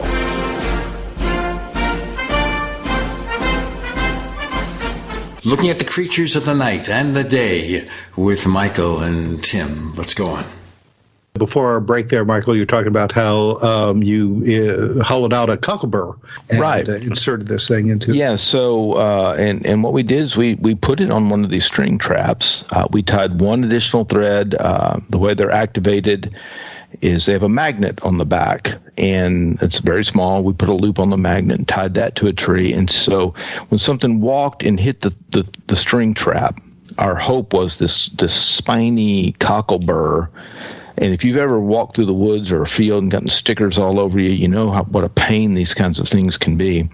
And to accentuate those properties, we slathered it in uh, rat trap glue as well. And so when something walks through it, it theoretically what it was going to do is it was going to take the trap, the the uh, tracker, the nano tag. It was going to adhere to the shaggy hair and just hopelessly entangle itself in there. And as the animal continued to walk, the magnet that, uh, that was tied to the tree, a str- uh, string was tied to the tree, it would it would separate, and then that's when the tag would start to transmit, and that's when we could uh, follow it with the antenna and the receiver and keep track of this creature's movements. So we had about a dozen of these out. This was 2015, and uh, the seventh one in, in, the paper, it's, it's called the Tag 7 paper, and there's a whole chapter in the book called Tag 7. Uh, it was activated, and we tracked this carrier of Tag 7, whatever it was. And again, this thing was strung up seven, seven and a half feet high. So your coyote or your bobcat or your white-tailed deer, it was not going to get stuck on any of those things. We tracked it for months. The battery life of these uh, tags is 10 to 12 months, and uh, it took us a while to find it. We went several months where we could not locate it, so we thought maybe the tag had been destroyed. Didn't know, and um, so finally, what we did is we've got several pilots in the group, and we rigged up uh, a plane with the antenna and receiver, and we got it airborne, and we were able to relocate the tag uh, by getting the plane up in the air, and it was a couple of valleys over. And at that point, we had ground teams. We chased this thing all over the Ouachitas uh, over many months, and uh, we got very close to it a time or two. I'm guessing probably within 100 yards of it, but every time we'd get close, it would just go somewhere we couldn't go and it would get away. And but we established every time we got hit, we, we marked it on GPS, and so we had a um, this database of, of points that we had, and we we reached the minimum recommended number of, of data points where we could use various formula formulas to calculate a home range for an animal, and we used three different uh, formulas for that that are accepted by uh, biologists and. Uh, uh, the the middle one uh, was a, a, home range of about 40 to 45 square miles, which is much larger than any animal uh, that's supposed to be living in the Ouachitas. Uh, most people say, well, you tagged a black bear. That's what it was. Black bears don't have ranges that large. And on top of that, we were tracking it during the winter months when bears are in hibernation. They're in torpor. They're they're denned up. They're not roaming. They don't sleep straight through nonstop. They'll get out and you know roam around a little bit, but they don't go 25 miles from their den you know, they, they stay in their immediate vicinity because they're going to go bed back down until March. So it was the wrong time of year for a bear to be on the move. It moved way too fast, way too far. Uh, the range was just too big to have been a black bear, in our opinion. And so this paper is all about that how we managed to get this animal to tag itself basically and how we tracked it and how we calculated the home range. And uh, we feel like it's a very compelling evidence that lends its it's not absolute proof but we feel like it really lends itself to at least anecdotally you know it, it, we add this evidence to the pile of footprint cast and audio recordings and all this other stuff that we have. And you know that evidence pile is starting to to stack up, and and we had hoped to get that in a, um, in a journal, but we can't even get anyone to to read the paper because Bigfoot doesn't exist. Therefore, your paper's invalid. Well, why do you say Bigfoot doesn't exist? There's no evidence. Well, we think we have evidence in this paper. You should, well, your evidence isn't valid because Bigfoot doesn't exist. So it's this whole circular argument.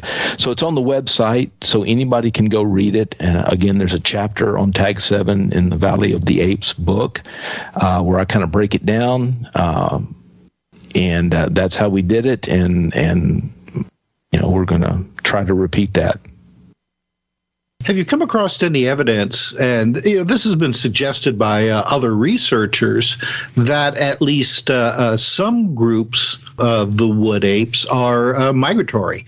That uh, you know they they summer in one location and winter in others. I guess it would depend a lot on what your definition of, of, of migration would be. Uh, how far do they have to move for you to consider it migration. Uh, you know, when you think of birds, they spend their summers in Canada and their winters in Costa Rica. That's quite a migration. You know that that's a long way. I we've not we believe the group that we're encountering in our particular little valley in the Ouachita Mountains that they are residents there year round. I think we do have some uh, anecdotal evidence that suggests in the winter months when the hardwoods drop their leaves and visibility in the forest gets much better, they move to areas that are uh, mainly have uh, coniferous trees like pines uh, that are evergreen year round. Uh, I feel like that maybe they that gives them more cover or something like that. Um, maybe they're using the pine straw to, to bed down. Maybe it's warmer in the winter. We don't know what, but but they're staying in the general vicinity. I can't speak to it for the species as a whole. I don't know what the um, the wood apes in uh, the Pacific Northwest do. Uh, I've heard theories that say, you know, they migrate from the Rockies and they follow the rivers in, into Texas and New Mexico, and and maybe they do. Uh, I don't know, but um, the animals we're encountering in the Ouachitas there, they seem to be there all the time. Now, certainly we have trips where we go in and nothing happens, but over these 15, 16 years, we have experiences in all months of the year. It's it's it's not like okay, they're only here from you know April to August, and then after that they're out of here. You know, and, and nothing ever happens outside those months. It's not like that at all. So, um, I think they do move within a range. Uh, maybe elevation changes in, in the mountain range there. Our particular little troop, they seem to be residents though. Uh, and I guess any animal will move if the resources that it needs to survive go away at a certain time of year. You know, we're down here in the south where the winters typically are, are pretty mild. And so I don't think the need to move is, is there as much as it might be for an animal farther north. It was, it, it makes me wonder, you know, sometimes along those lines that I mean, you see some animals where you'll have young males once they reach sexual maturity leave to go and you know find a family of their mm-hmm. own. So you know, it makes me wonder if that's also the case, you know, with uh, these sorts of animals. Well, that that that certainly would fit neatly into the um, you know the great ape behavior parallel. You know, um, that is you know a gorilla, for example. You know, big silverback gorilla has a harem, right? He's got all these females, and and when when they give birth. Um, these young males are tolerated to a point and then they're run off, right? Because yeah. you know they don't want the competition. Let's wait for this kind of competition coming up with Gene competition and Tim and Michael. You're in the Paracast.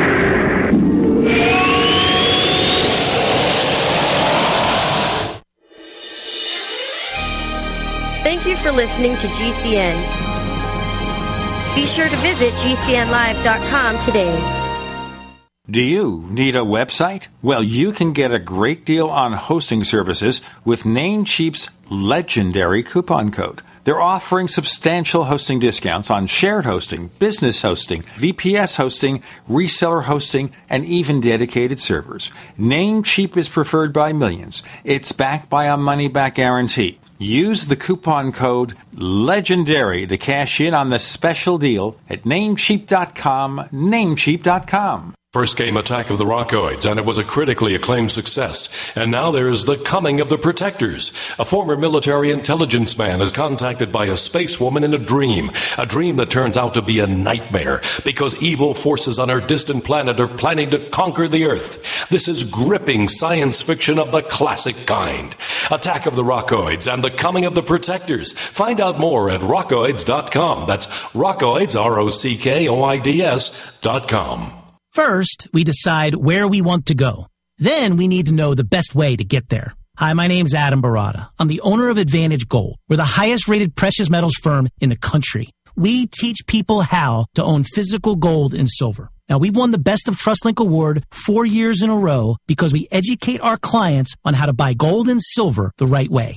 We don't pay celebrity spokespeople millions of dollars. We'd rather pass that value on to you. Call 800 900 8000 and speak with one of our experts. We'll send you a free gold kit along with my latest number one national best selling book, The Great Devaluation. Call 800 900 8000. That's 800 900 8000. Get the best information, the best process, the best service, the best value. Call Advantage Gold at 800 900 8000. Call 800 900 8000. Advantage Gold is not an investment advisor or a tax advisor. Consult with your financial advisor before investing. Call 800 900 8000. Have you heard the warning from the dead doctors don't lie guy? I'm talking about Dr. Joel Wallach. He says if you have a four inch medical chart, if you take prescription drugs for high cholesterol or high blood pressure, arthritis, joint pains, or other health issues, the medical profession is failing you. They're using you for an ATM machine. That's what he says. He has a free lecture revealing what pharmaceutical companies don't want you to know. There's been groundbreaking research and discoveries on how to effectively treat or eliminate over 900 different diseases naturally. And it's all in his free lecture called Deadly Recipe. You want it free? Call him toll free at 855 79 Young. You ready? 855 79 Young. Dr. Joel Wallach, the dead doctors don't lie guy, says there's no reason why we shouldn't live to be at least 100 and have a great time getting there. Get healthy, not high, with 100% pure CBD powerful natural pain relief from Veterans Vitality. GCN listeners, have you ever thought about how CBD may help you? I'm sure you have heard about the many benefits of CBD. Well, here's your opportunity to try before you buy. Created by veterans and for everyone who deserves better choices, our CBD is derived from organic hemp, grown in the USA, and third party tested. Veterans Vitality CBD saves you as much as 25 to 50% over our competition, and a portion of all sales is contributed to veteran nonprofits and events. Many of our customers have experienced improved quality of life, help with anxiety, PTSD, and overall well-being. Our products do not contain THC. They are safe, non-addictive, effective, and 100% legal. GCN listeners, get your free trial bottle of premium CBD by simply paying shipping and handling at gcnfreecbd.com. That's gcnfreecbd.com. Again, gcnfreecbd.com. Offered by Veterans Vitality Premium CBD.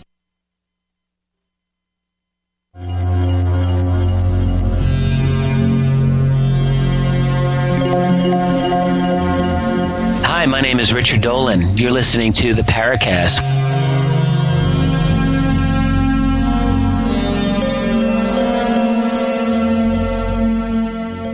We continue exploring the strange and unknown and the weird creatures. Let's go on, guys. We're talking about uh, uh, young males being uh, forced out to uh, take it up on their own. Something like that is certainly possible.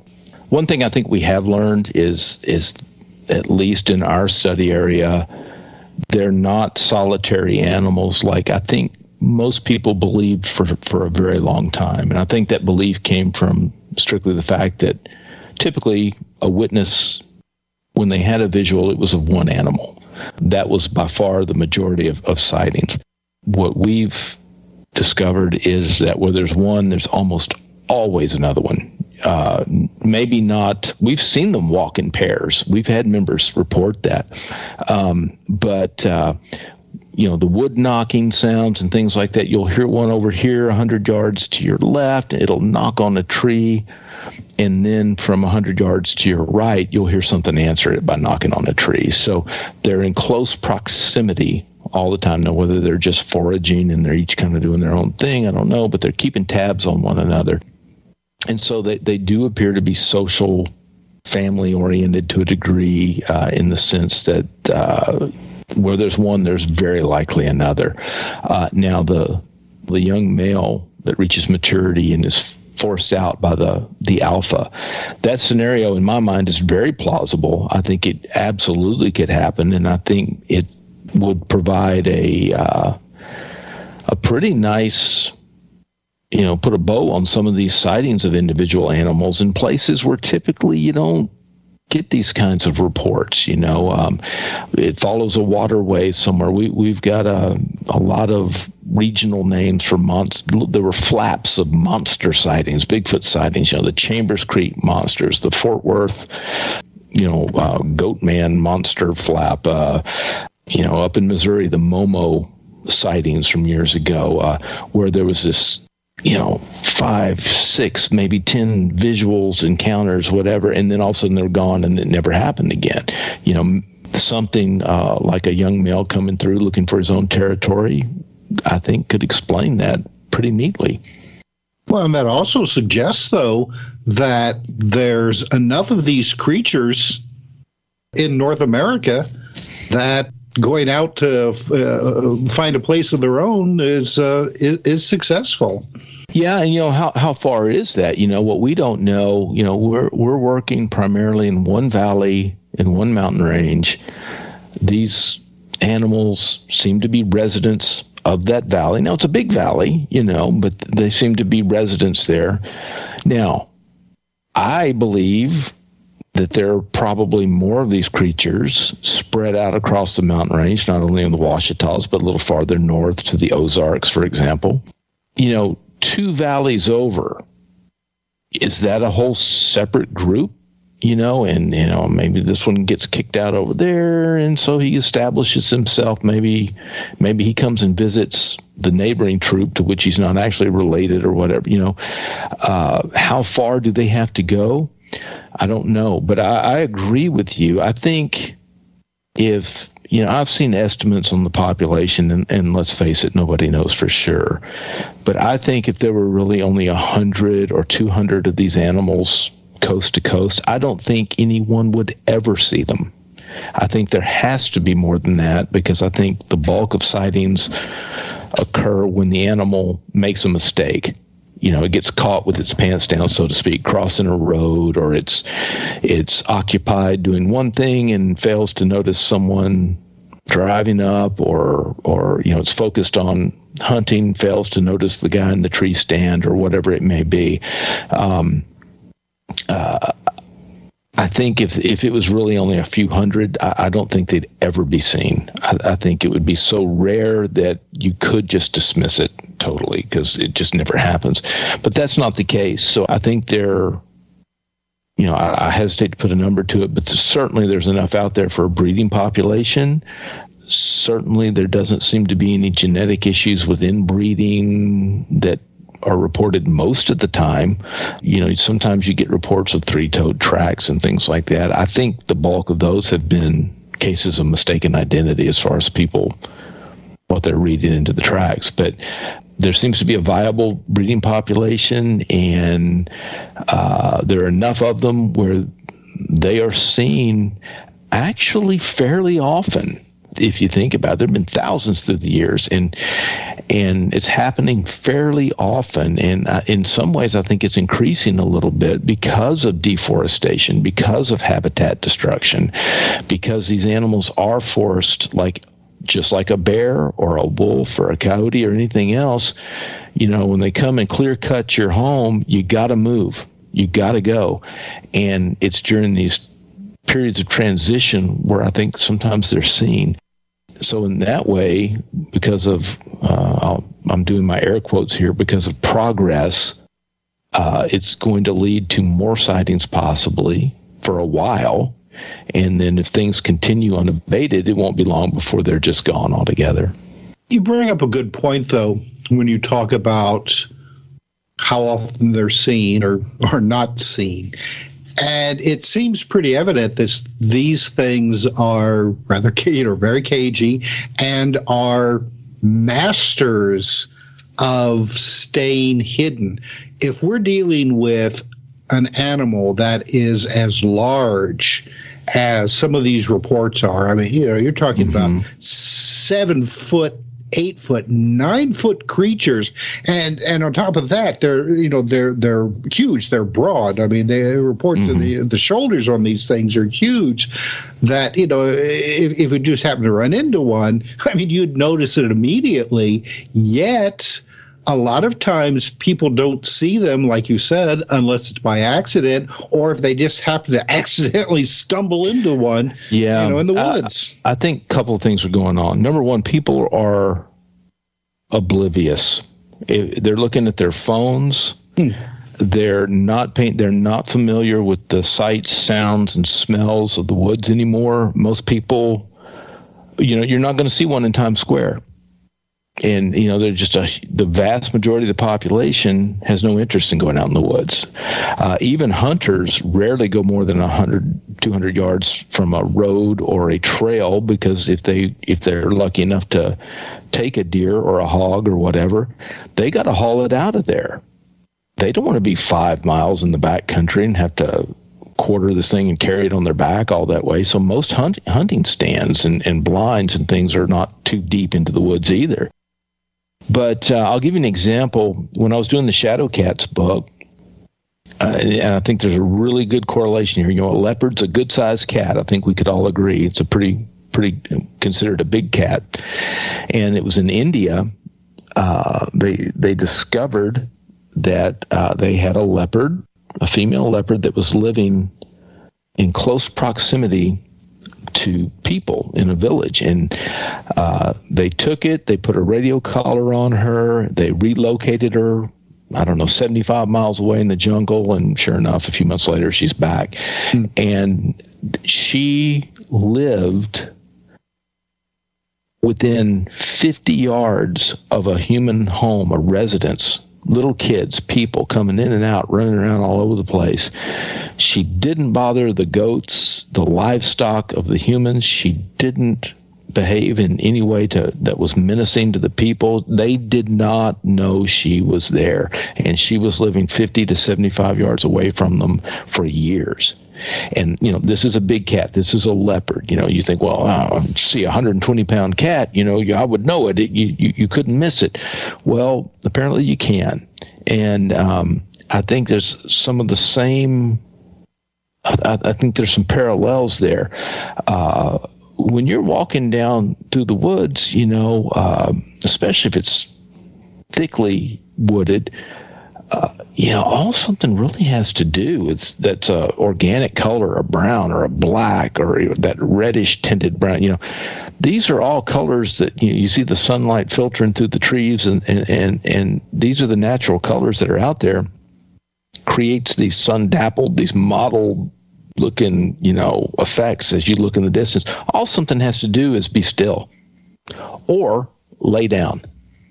That's all it has to do. And it, it, unless you're within 10 yards of it, um, that brown thing's, you know, 50 yards, and it just looks like a stump. You would, it would never even, unless it moves, it's not going to, uh, alert you in any way to its presence. And, uh, you know, a lot of animals, they survive because of camouflage and the ability to be still when there's a predator or a threat in the area. With Michael, Gene, and Tim, you're in the Paracast.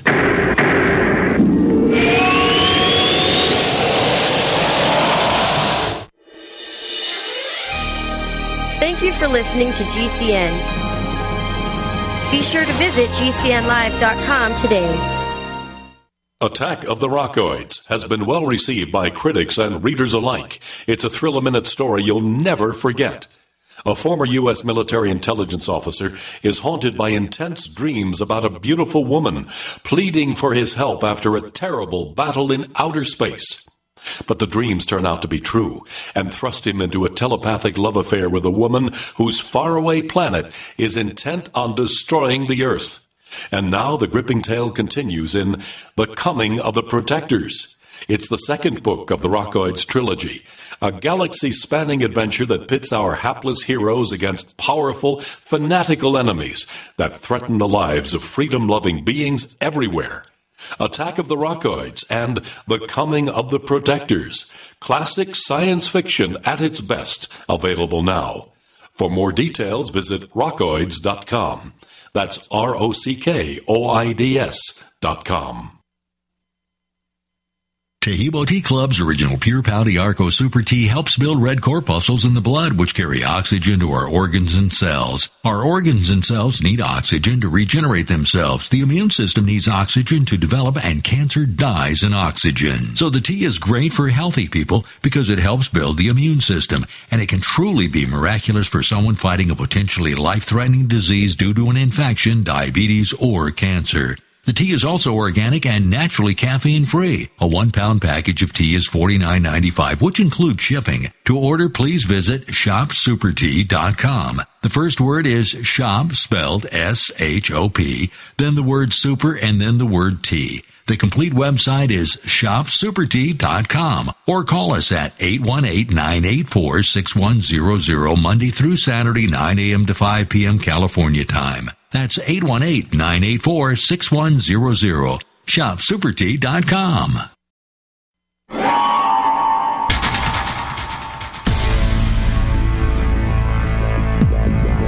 Welcome back to the Paracast, the gold standard of paranormal radio. And now, here's Gene Steinberg. Of course, I wonder when people see weird creatures, are they accurately describing what they're seeing? There's so much pop culture. How can you get an accurate picture, a true picture of what the phenomenon is? Uh, that's a great question. What you're looking for, you're talking to a witness, is some little tidbit that maybe I know, but the typical person, even if they're familiar with Bigfoot, the phenomenon or the creature that's supposed to be out there, they wouldn't necessarily be familiar with. In the past, one of the things that people in the know, so to speak, that would they would use to try to separate what they think is a legitimate report from um, a hoax or a case of mistaken identity. Take a trackway, for example. Uh, it's pretty generally accepted that when these things walk, uh, it's not not absolute, but the the prints that are left behind are almost like it's almost like they're walking a tightrope. Right in front of each other. You know, whereas a human walking, they're more side by side. You know, there's a gap between the, the prints as they go forward. Where these, you know, you see a left foot and then X number of feet in front of it, you'll see the right foot comes down. But you could draw, it's almost like it's walking on a tightrope. And that was a little insider information that a lot of the old timers would use when they're trying to discern is this a legitimate trackway or is this something that somebody with some rubber feet or wooden feet stamped out, you know, uh, put fake prosthetics of some kind on their feet and ran around. So you look for certain little tidbits like that for them to say something that we've observed or they heard something that we observed and that we've heard that is not general knowledge. Now you don't always get that, so sometimes you know you just um, you're you're almost like a detective trying to just look for signs of deception. Does the person do they agree to meet you? That's the first thing. Do they take your phone call? Will they meet you in person? Will they take you to the site? If the answer is no, then, then you almost have to just file that one away as well. That's probably not legitimate. Now, sometimes people maybe just I don't want to get involved. And maybe what they saw was legit. But if they're willing to take you to a spot, I mean, they're they're really doubling and tripling down when they do that, and that's a pretty good sign. And then sometimes just some of the things they that you know, the appearance or the smell or what they heard, that will ring true to us. And there's some other things sometimes that uh, you're like, no, that's that's a little shady. And so that's the kind of thing you look for. And it, certainly there's a uh, there's a bit of an art to it. And uh, I don't have any doubt that there's been some people who may have fooled some researchers in the past by doing a little homework and telling a believable story. And I have no doubt that there's some legitimate reports that probably were dismissed because they didn't hit one of those little tidbits, you know. But most of the time, most of the time, there's something there, just the behavior of the person in their description, in the behavior they observed. There's something in it that will ring that bell and let you know one way or the other whether this person is telling you the truth or not. Within you know uh, your group, the North American Wood Ape Conservancy, has there been any really good uh, uh, uh sightings uh, with uh, with people in this group? I mean, something where people are like, "Oh my God, look at that!" Oh yeah, absolutely. Mm-hmm. A lot of people joined the group because they had some kind of experience like that. That's what kind of you know rattled their cage and got them interested in the phenomenon to start with. You know they had an experience. But just during the course of the our, our work there in uh, area x and some other places we have had uh, members have visuals. And the question you get is well, okay where are all the pictures then? Where's the video? And it's a it's a legitimate question. Um, the problem is they're very fleeting. I mean you're talking a second or two and it's gone. You know, it's it's a flash. I think people have a um, exaggerated sense of what kind of visual we should be having based on the Patterson Gimlin footage, mm-hmm. where they see this you know giant ape just strolling across the the sandbar you know and it's it's in sight for i don't know how long the, the clip actually is but it's, it's like a minute or more where we're operating. The terrain just isn't like that. And it, it is just a flash and it's gone.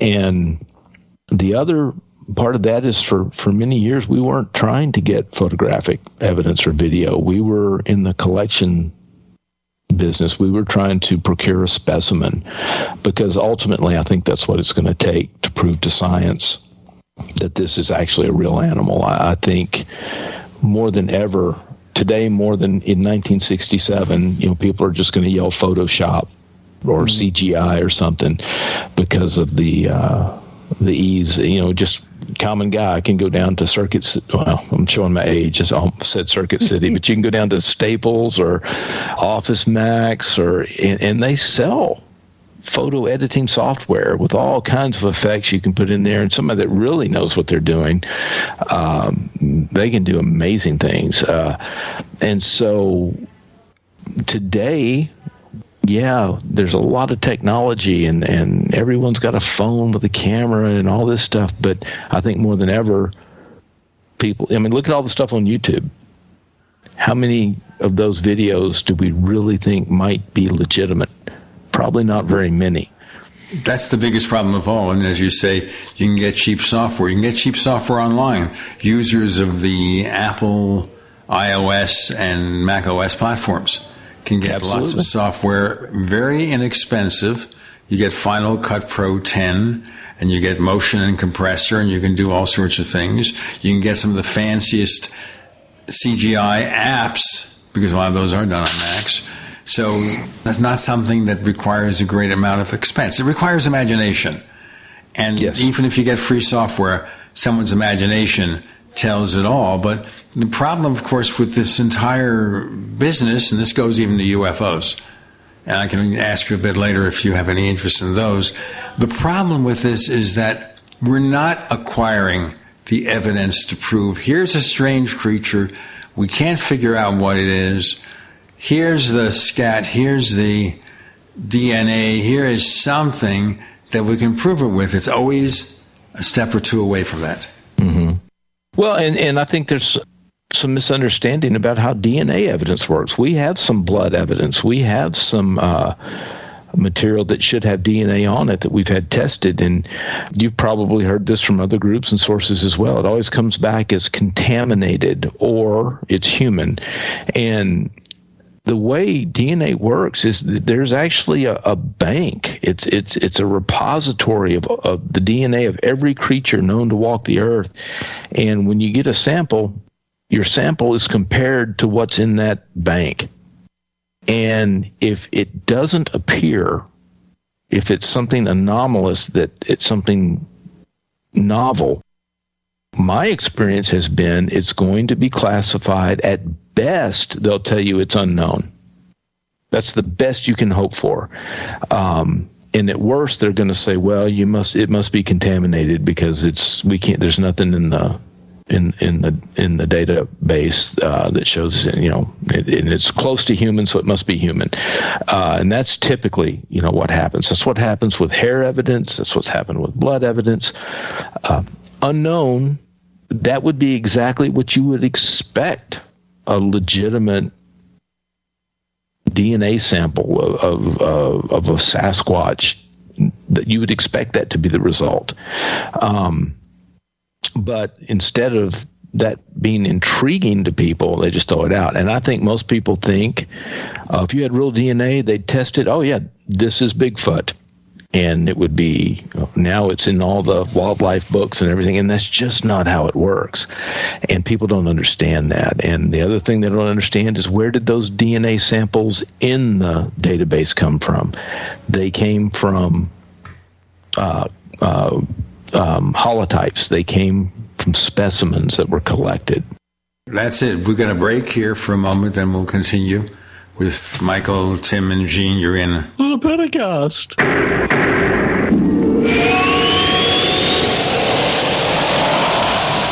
Do you need a website? Well, you can get a great deal on hosting services with Namecheap's legendary coupon code. They're offering substantial hosting discounts on shared hosting, business hosting, VPS hosting, reseller hosting, and even dedicated servers. Namecheap is preferred by millions. It's backed by a money back guarantee. Use the coupon code LEGENDARY to cash in on the special deal at namecheap.com, namecheap.com. First came Attack of the Rockoids, and it was a critically acclaimed success. And now there's The Coming of the Protectors. A former military intelligence man is contacted by a space woman in a dream, a dream that turns out to be a nightmare because evil forces on her distant planet are planning to conquer the Earth. This is gripping science fiction of the classic kind. Attack of the Rockoids and The Coming of the Protectors. Find out more at rockoids.com. That's rockoids, R O C K O I D S.com. Hey trader, listen up. The markets have changed. Have you changed your trading strategies? Vantage Point can help you conquer volatility. Learn to trade with artificial intelligence. Text the word money to 813-813 and discover how to predict stock market trends 1 to 3 days in advance with up to 87.4% proven accuracy. No matter which way the market moves, Vantage Point's patented AI can give you a massive edge. Text money to 813-813 to get what you need to stay ahead of markets and find your best entries and exits. Text the word money to 813 813. Trading involves financial risk and is not suitable for all investors. Past results do not guarantee future performance. By texting, you agree to the terms available at VantagePointSoftware.com slash terms and consent to receive calls and text using automated technology about offers or info by or on behalf of VantagePoint. Your consent is not a condition to purchase and can be revoked at any time. Message and data rates may apply. Text money to 813 813. I'm about to give you a life changing URL that if you will simply visit it and give these tax consultants a call, it will change your life. Whether you're a blue collar worker or whether you're a school teacher or whether you're a scientist or whether you're a millionaire, almost no one out there is taking advantage of legal, lawful tax loopholes. Go to gcntaxcut.com. That takes you right to American Tax Solutions and they will give you an amazing preview of what they can do for you. gcntaxcut.com, gcntaxcut.com. Get healthy, not high, with 100% pure CBD powerful natural pain relief from Veterans Vitality. GCN listeners, have you ever thought about how CBD may help you? I'm sure you have heard about the many benefits of CBD. Well, here's your opportunity to try before you buy. Created by veterans and for everyone who deserves better choices, our CBD is derived from organic hemp, grown in the USA and third party tested. Veterans Vitality CBD saves you as much as 25 to 50% over our competition, and a portion of all sales is contributed to nonprofits and events. Many of our customers have experienced improved quality of life, help with anxiety, PTSD, and overall well being. Our products do not contain THC. They are safe, non addictive, effective, and 100% legal. GCN listeners, get your free trial bottle of premium CBD by simply paying shipping and handling at GCNFreeCBD.com. That's GCNFreeCBD.com. Again, GCNFreeCBD.com. Offered by Veterans Vitality Premium CBD. No other network provides the level of customer service we do. When it comes to radio advertising, we are your one stop shop. And no matter how big or small your business is, we can help. Email us at advertise at gcnlive.com, and an experienced advertising executive will help you take the first step towards driving more customers to your business or website. Advertise at gcnlive.com. Easy, affordable, effective. We'd like to hear from you. If you have a comment or question about the Paracast, send it to news at theparacast.com. That's news at theparacast.com. And don't forget to visit our famous Paracast community forums at forum.theparacast.com. So this is a cart before the horse situation. In order to seriously evaluate the possibility that the DNA you got is of a Bigfoot, you've got to have a Bigfoot sample sitting there. It's also yeah, it, possible, quite possible, they're so closely related to humans or some other conventional animal that the differences will not be significant. Yeah, I mean, if I mean, we're so similar, not just to apes. I think it's pretty well known fact that I think we're about 96, 97% of our DNA is the same as a chimpanzee. But what a lot of people don't realize is 90% of our DNA is the same as a rat. I mean, that's how similar we all are. There's just these very small differences. And of course, you know, you're talking about uh, I don't know how many pairs of, of, genes you know you're talking about in a, in a strand of DNA, but and and when someone tests DNA, they're comparing them to what the you know to known primers, you know that that okay, this is probably the most similar to to what they've got, and they're not testing, they're not looking at every single gene in in a DNA sample. It would be impossible almost. But what it's going to take is for someone with a little faith that these animals are real to get a sample that they believe is legitimate because of the context under which it was acquired. Now, when you made the reference here before, I was thinking of the phrase from the movies, you dirty rat. Mm-hmm. And you never know how close people come to that, Tim. there was the case last year where uh, they did the uh, environmental uh, DNA at a location in Kentucky, and and that is where they had evidence that you know possibly you know a, a wood ape had been at this location, so they took uh, dirt samples that would then reveal all the animals that had mm-hmm. been in mm-hmm. that area, and at uh, uh, one of the samples came back as pan troglodyte, which is a chimpanzee. Mm-hmm. Now, as mm-hmm. far as I know, there's no chimpanzees in Kentucky not naturally occurring for sure no. you know and uh and that's where you do your homework. Is there a primate sanctuary you know somewhere in the area? Have they had any get out? You have to you have to cover those bases. You have to check those boxes. But you're right. They, they did a similar thing over at loch ness uh, with environmental dna taking water samples at various depths in different parts of the of the loch looking for something anomalous. But uh, the thing about any dna test it has to be repeatable, you may get some kind of weird, anomalous result. But if, okay, my peer over at the University of whatever or down at the Smithsonian, he needs to be able to repeat this test and get the same result. That's how science is done. It has to be repeatable. And to do that, you got to have a specimen. You have to have a piece of the animal because without it, you can't repeat it and, and you don't have something to compare it to and it's going to be thrown out. It might be categorized as compelling, interesting, but it's not going to be added to the the canon of known animals. It, it's just not. So, what do we do? How do we prove the existence of an animal with DNA that we're not going to be able to catalog in any meaningful way? There are very mm-hmm. few tracks. What do we do?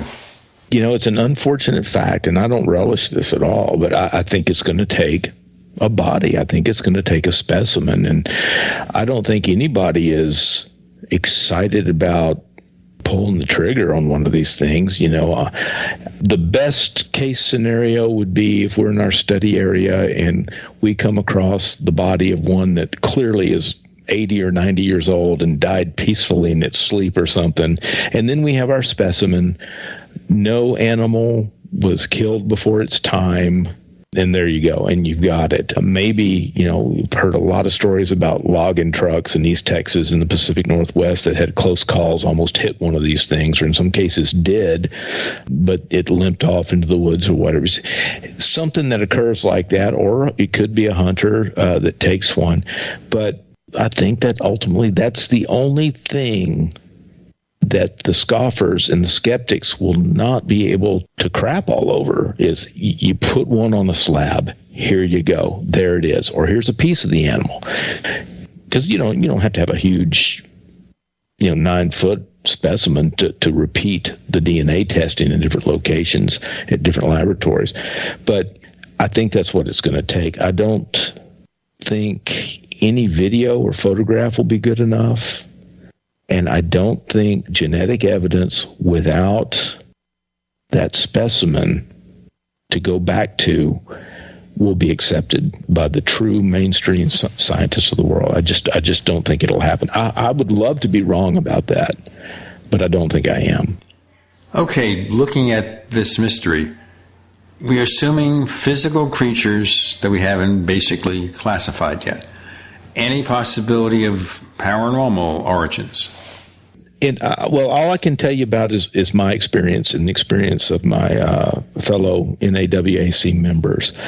We've heard all the stories about telepathy and, and how they spoke to you and you know using their minds and they I saw one step you know they'll tell you I saw one step into a portal or out of a portal and you know all kinds of stories that uh, range from the fairly benign to the outright just really out there you know uh, my experience, those of our members, we haven't experienced anything along those lines that would be even remotely considered paranormal. Everything, every behavior, interaction, visual, auditory sound, yeah, it all fits very neatly under the great ape behavioral parallel, that umbrella. Now, what's interesting is the behaviors aren't like only an orangutan or only a gorilla or only a chimp. The the wood ape, the, the Sasquatch seems to be a kind of this amalgamation of of all of them. It has some characteristics. It does some things gorillas do, but it does some things that chimps do, and it does some things that orangutans do. And but it all fits under that umbrella very neatly from what we've experienced and seen. Now, I'm an open minded guy. If I see a UFO land and, and the ramp comes out and a couple walk out into the woods, I'm going to have to reevaluate. But uh, t- uh, at this point, I haven't seen anything that would lead me to believe that. An overused axiom is, you know, incredible claims, you need incredible evidence or something along those lines. And uh, I think the existence of the animal is amazing enough. And I'm really hesitant to explain one mystery by attributing it to another mystery, if that makes sense. You were talking earlier about uh, getting a body. Either mm-hmm. you know, eventually uh, one's going to get hit by a truck, or a hunter is going to get it. Yet a lot of hunters uh, who have had one of these things in their sights are really loath, have been loath to pull the trigger because they look so human. Before we go on to trigger pulling, let's talk with Michael and Tim and Gene. Our next segment, you're in the Paracast.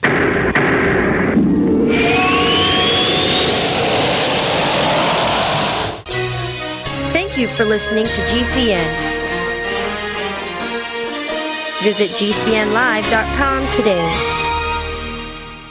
My name is Stephen Hewer. In 1976, when I was 15 years of age, I was poisoned from two mercury dental fillings. The mercury came off these fillings in such high amounts that I went from having excellent health to having chronic constipation and candida overgrowth. I could barely eat any food for four years, which resulted in adrenal exhaustion by the age of 20. Despite years of diet experimentation, juice fasting, and intestinal cleansing, it was not until I took certain prescription sulfur amino acids that I healed my eliminatory function and eliminated my candida overgrowth. Later, it was not until I began to consume green Green Meadow Whey that I eliminated my mercury burden 100%. Had Green Meadow Whey existed in 1976, I could have healed my gut and body decades earlier. Green Meadow Whey supplies a very high concentration of the sulfur amino acids needed to fuel glutathione production. Glutathione removes mercury and virtually all other toxins from the body. Set your body free from the burden of heavy metals and environmental toxins with Green Meadow Whey. To order, go to bestwayprotein.net. That's bestwayprotein.net or call 888 988 3325.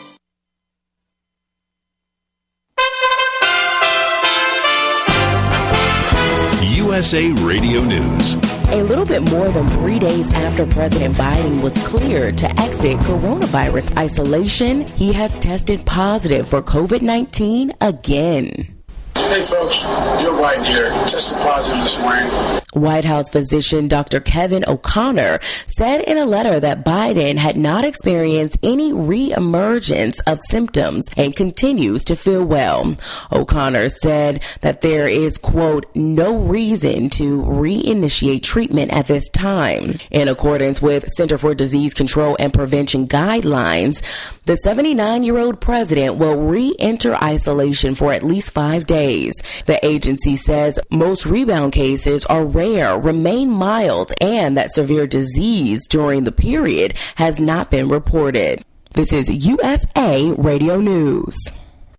Indiana state senators passed a near total abortion ban Saturday during a rare weekend session. The bill will prohibit abortions from the time a fertilized egg implants in a uterus. The only exception would be allowed in cases of rape and incest, but a patient seeking an abortion for either reason would have to sign a notarized affidavit attesting to the attack. The winner of an open seat on the town council in Chapin, South Carolina will be decided by write-in votes. That's because no one filed their candidacy with the Lexington County Election Commission for the open seat by the noon Friday deadline. So the town, northwest of Columbia, will proceed with the September 13th special election with no names printed on the ballot. For USA Radio News, I'm Kenneth Burns in New York. This is USA Radio News. Taheebo Tea Club's original Pure Pau d'Arco Super Tea comes from the only tree in the world that fungus does not grow on. As a result, it naturally has antifungal, anti-infection, antiviral, antibacterial, anti-inflammation, and anti-parasite properties. So the tea is great for healthy people because it helps build the immune system, and it can truly be miraculous for someone fighting a potentially life-threatening disease due to an infection, diabetes, or cancer. The tea is also organic and naturally caffeine free. A one pound package of tea is $49.95, which includes shipping. To order, please visit shopsupertea.com. The first word is shop spelled S-H-O-P, then the word super and then the word tea. The complete website is shopsupertea.com or call us at 818-984-6100 Monday through Saturday 9 a.m. to 5 p.m. California time. That's 818-984-6100. ShopSuperTea.com.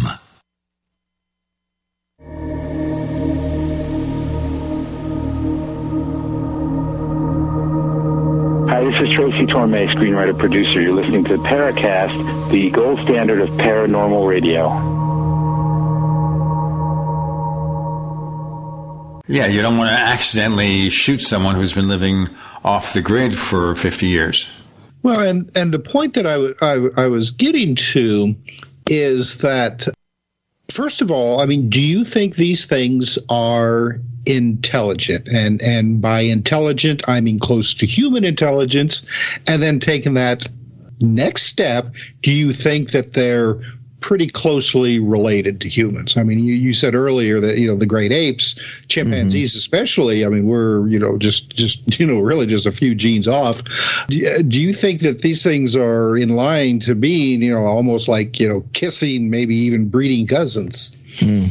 That, that's a good question, and I think they're at least as close as the known great apes are to us, maybe even a little more. So if a chimp is 97%, and don't take that number as gospel, but it's in that it's in that neighborhood, maybe these are 99% genetically the same.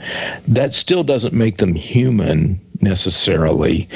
About the only thing that we have in common with them as far as truly human characteristics is this bipedalism, this walking on two legs. And the hunters that uh, you know, growing up in Texas and, you know, speaking for myself and, and others, you don't shoot anything on two legs. That's a person because that's the only thing in the woods it could be that walks on two legs, right? It has to be a person.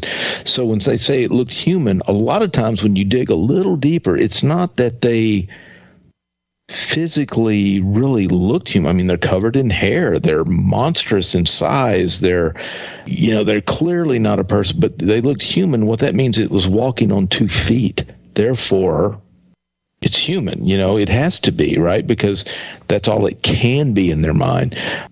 Now you get into the question of, of what makes a human human. Is it just because it walks on two feet it's human?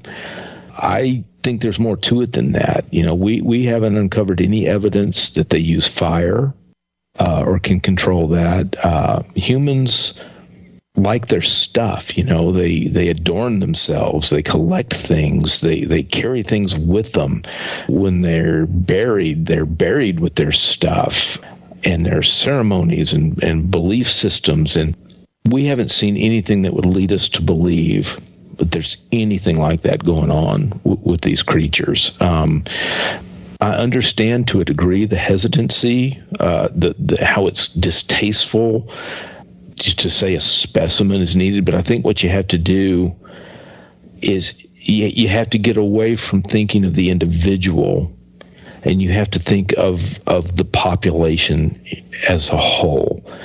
What I would be in favor of would be taking one to save them all because habitat destruction is a real deal. Hunters aren't going to make these things go extinct. It's when the when you bulldoze the woods that's what's going to make them go extinct, right? And so to get protected habitat, you have to first prove it's a real animal. I can't go to the government with a petition we want to create a wood ape sanctuary, a Sasquatch sanctuary in southeast Oklahoma that's off limits to development. I might as well be asking for a unicorn sanctuary to be created, right? Um, well, in this day have, and age, a lot of people would real. say even if you could prove the unicorn or the Sasquatch, it doesn't matter if they don't deserve that kind of protection. Well, you know, I don't know how you can. You hopefully you talk to some people with with some more sense than that. But but the first thing I think the first step, you know, that's we'll fight that battle once we prove it's real. And you know, our group, you know, conservancy is part of the name. And people say, well, that doesn't match up. You're in favor of killing one. That's not conserving. Well, that's the way science works, and you're conserving the population. Yes, this individual uh, will pay the price, so to speak, you know, possibly. Uh, but if it saves all of them, you know, to, to make a very shallow and poor comparison, but we, we, we've been talking about movies. What, what's the asteroid movie? It's going to hit the Earth with Bruce Willis, you know, uh, is the main character, and Ben Affleck's in it. Uh, Armageddon. I is that think. Armageddon? Yeah, I think so. There were two that came out almost the same time, but I, I think that's the one. Yes. Well, Bruce Willis sacrifices himself, right? He lands on the asteroid, and, and he the only way that he's got to blow the asteroid up by setting off this you know nuclear device, and it, it can only be set off by him physically doing it, and so he's going to sacrifice himself for the whole planet, for the whole po- human population. And that's, in a way, that's a ridiculous comparison. It's just a movie and all that stuff. But in a way, it, it is apropos in the sense that this one specimen who pays the ultimate price by getting hit by a truck, being shot by a hunter, dying of old age and being found, whatever the case may be, that's going to be the most important individual of his species to ever have existed because that's the individual who will get them all protected and saved theoretically.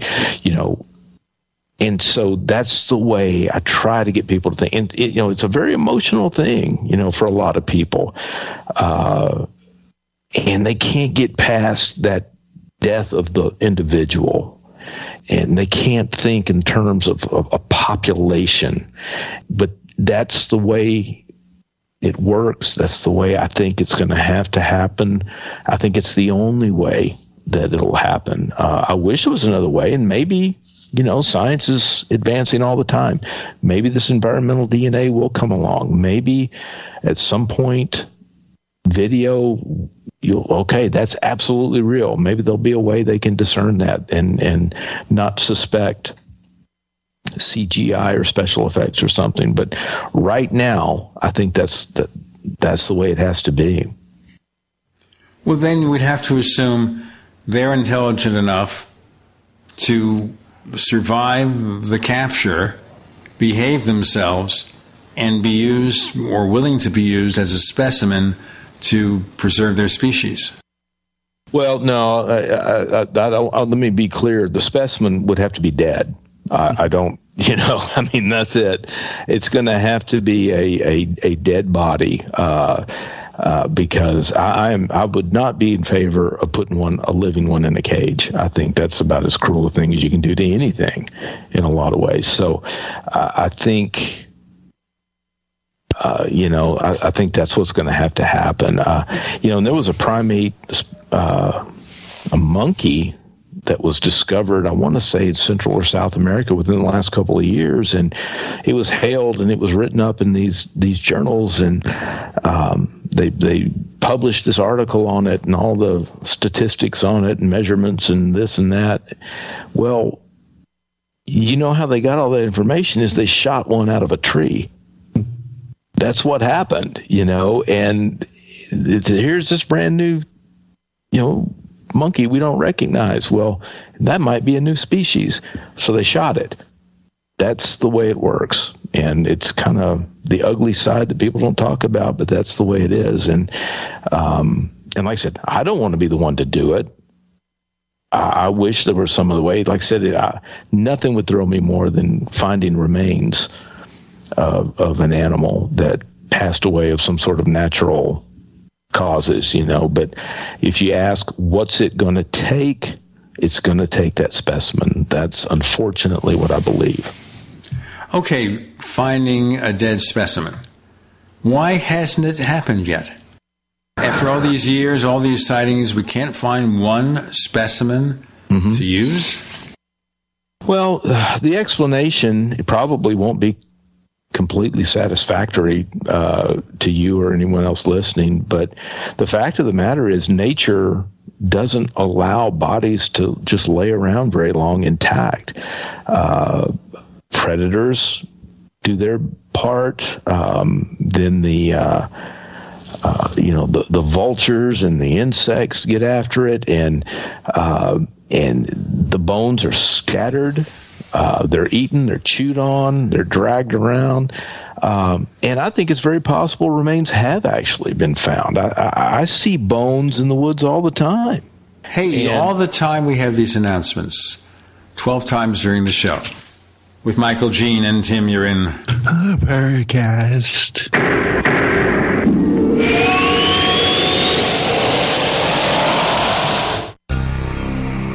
Thank you for listening to GCN. Visit GCNlive.com today. Hey, listeners. I want you to have the entire Paracast experience. So I'd like to tell you about After the Paracast. After the Paracast is an exclusive feature for subscribers to the Paracast Plus. With After the Paracast, you never know what's going to happen next. After the Paracast features color commentary, special interviews, and further conversations with Paracast guests. With Paracast Plus, you can download a very special enhanced version of the Paracast also. We do offer exclusive music, videos, and more features are coming. To get more info about subscribing, please visit theparacast.plus. Once again, theparacast.plus. Prices are just $1.50 a week, less than a cup of coffee at your local convenience store. Check out theparacast.plus to learn more about Paracast Plus. If you're concerned about the power grid and want to generate your own supply of off grid electricity, this will be the most important message you'll hear this year. Here's why. We now have a small number of solar generators back in stock. These emergency backup systems provide life saving backup power when you need it most. And unlike gas generators, solar generators run quietly, emit no dangerous fumes, and produce an endless supply of free electricity from the sun. Whether it's wildfires, dangerous weather, power grid issues, or just getting off the grid, you'll never have to suffer through painful power outages again. Even better, all this week, radio listeners get over $700 in free off the grid bonuses too. Go to mysolarbackup.com to learn more and check availability. That's mysolarbackup.com. Look for the free report, Crisis Cooling, how to make absolutely sure your meat, milk, and medicines stay safe and cool in any power outage. Yours free at mysolarbackup.com. Extendovite really works. Here's just a few testimonials from Amazon. RL, five stars. Been taking this for two months now. I feel better, have more energy. April, my husband started taking Extendovite and he said he feels much better and has more energy. EW, need to try Everyone needs this for their health. Great product, great people. Josie. It works great. This product has made my blood pressure and cholesterol stable. I highly recommend it. JC. Great product. Has worked well these last few years. To get your Extendovite today, go to extendovite.com. That's X T E N D O V I T E.com or call us at 1 877 928 8822. Extend your life with Extendovite. Hi, this is Dr. Joel Wallach, the Mineral Doctor. You've heard me talk about 90 for life for years 60 minerals, 16 vitamins, 12 amino acids, 2 fatty acids. You may not know this, that I've actually designed Arthrodex for animals. That's right. Your pets need 90 for life too. Get this essential pet product by calling 877 279 9422. That's 877 279 9422. Again, 877 279 9422. Hi, this is Dr. Joel Wallach, the Mineral Doctor. You've heard me talk about 90 for life for years 60 minerals, 16 vitamins, 12 amino acids, 2 fatty acids. You may not know this, that I've actually designed Arthrodex for animals. That's right. Your pets need 90 for life too. Get this essential pet product by calling 877 279 9422. That's 877 279 9422. Again, 877 279 9422.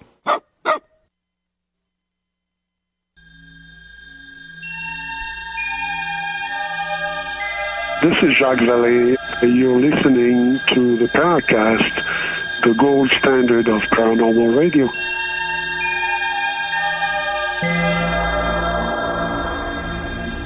And by the way, neighbors, Michael Mayes will return for after the Paracast. We got a thousand and one questions to ask him. Let's get back to proving the reality of Sasquatch. So you're suggesting here, Michael, that maybe we've already recovered something significant, but we don't recognize it. Right. Yeah, I, th- I think it's very possible that there are bones in some museums. You know, it's in a drawer somewhere there's all kinds of stuff that hasn't been that's been found hasn't been cataloged or studied or had DNA testing done on it. And you know, Mr. and Mrs. Joe Hiker out for a joy walk out in the in the mountains and you know, Pikes Peak or wherever they may be, they may find a bone. Oh, this is cool. They have no idea what it is. I mean, how many of us are familiar with anatomy. How many of us are anatomists? You know, is, you know, what kind of bones? Is it a deer? Most people, oh, it's a deer or a hog or something, and, and they don't think anything about it. I think the only thing would ring a bell with almost everybody would be a, a basically an intact skull, and that's just hardly going to happen. You know, acidic soils, carnivores, scavengers, they're going to pick a carcass to pieces a body just doesn't last very long. You think there has to be, for example, more bears out there. I know there are in the Ouachitas where we're doing our work. They're they're everywhere. In 16, 17 years of going out there, do you know how many dead bears I've found or remains of bears? Zero. Not a single one. And I know they're out there. You know, I was out there for a week uh, last month and, and saw six had 16 different bear visuals in a week. Never found any remains of a bear bodies just don't last very long in a natural setting. It gets lots of rain, it's humid, it's hot, acidic soils, like I said, the, the different animal life that's going to feed on it. And then you add to the, you know, fact, an animal that's sick, say it is hurt or, or has an illness.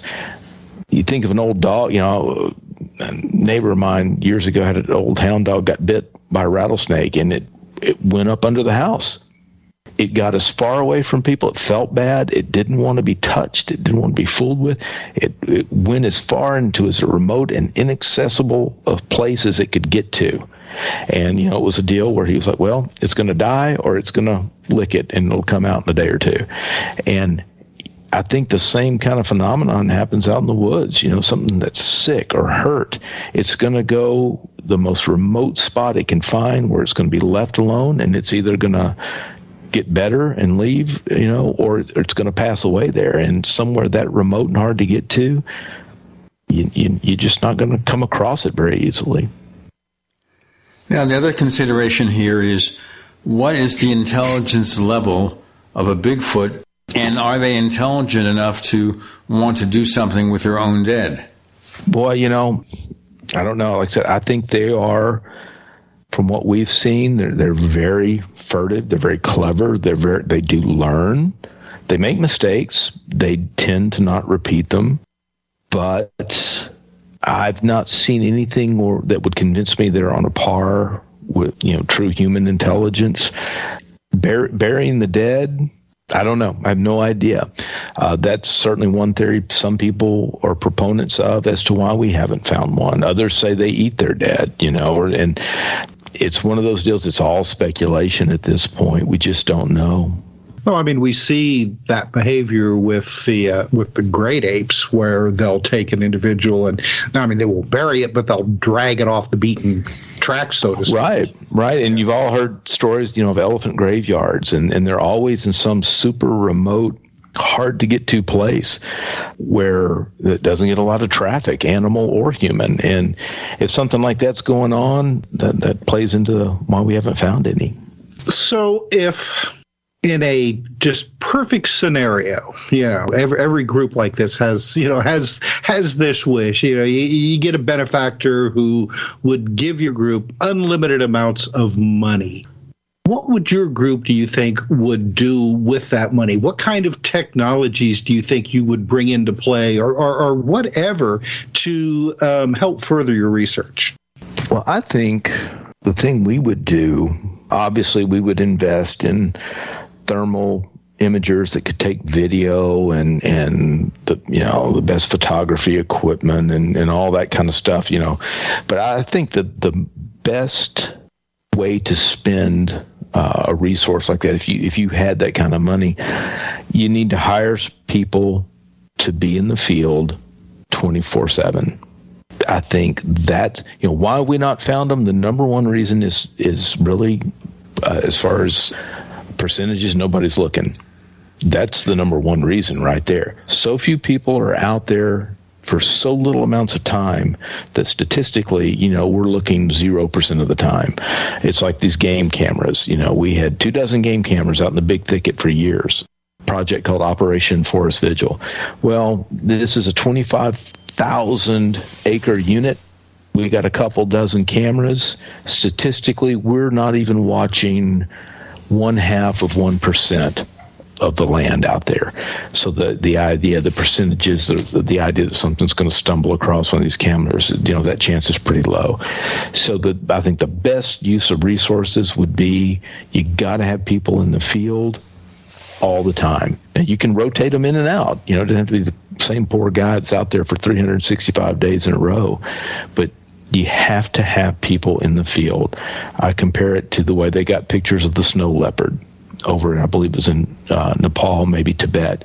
They had these wildlife photographers hanging off a, in a blind off the side of one mountain, focused on this specific ridge across this gorge. And I forget how many months they were out there. And they finally got, you know, three or four minutes of footage after just months and months of just continuous presence. That's what I think is would be the best use of that money. Ideally, you need a group of scientists who were interested enough or got the grant, as if anyone's giving out grants for Bigfoot research, yeah, to exactly. make it so. We're going to have to end this in a moment or two. Then we're going to have you back with After the Paracast for further discussions. But can you tell our listeners where we can find more of what you do and what are your plans for the near term? Well, again, you can find out more about what I'm doing. I have a blog site, the Texas Cryptid Hunter blog site. I've been doing that for better than a decade now and, and have enjoyed that. And it's a little more variety to it than just Bigfoot type stuff. Uh, if you want to know about the North American Wood Ape Conservancy, it's woodape.org. I highly encourage you to visit it.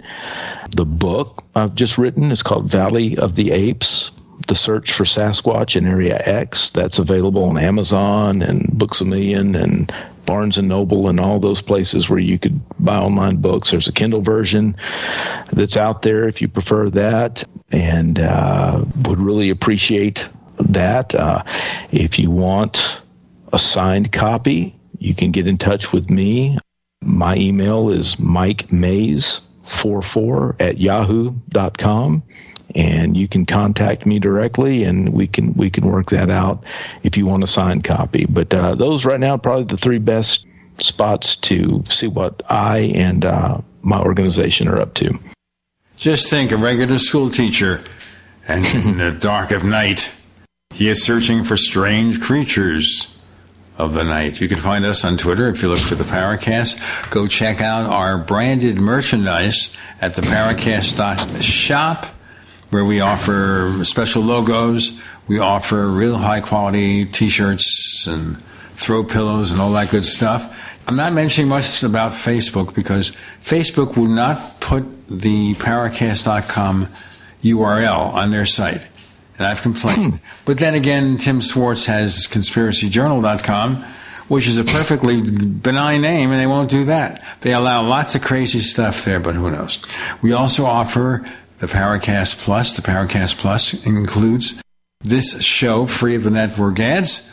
And we also offer the After the Paracast podcast, where we extend the discussions with guests, have special features, that sort of thing. And every so often, we've got other special recordings, like believe it or not, and we disbelieve it, we actually have Billy Meier speaking in English with our staff announcer, Bob Zanotti, recorded years ago. This way, at least you hear what he has to say, even though it's pretty wacky. To sign up with the Paracast Plus, go to the Paracast.plus, the Paracast.plus. Get this. Use the coupon code UFO20, UFO20, to save 20% on five year and lifetime subscriptions to the Paracast.plus. Michael, thanks for joining us. It was a pleasure. I enjoyed it very much.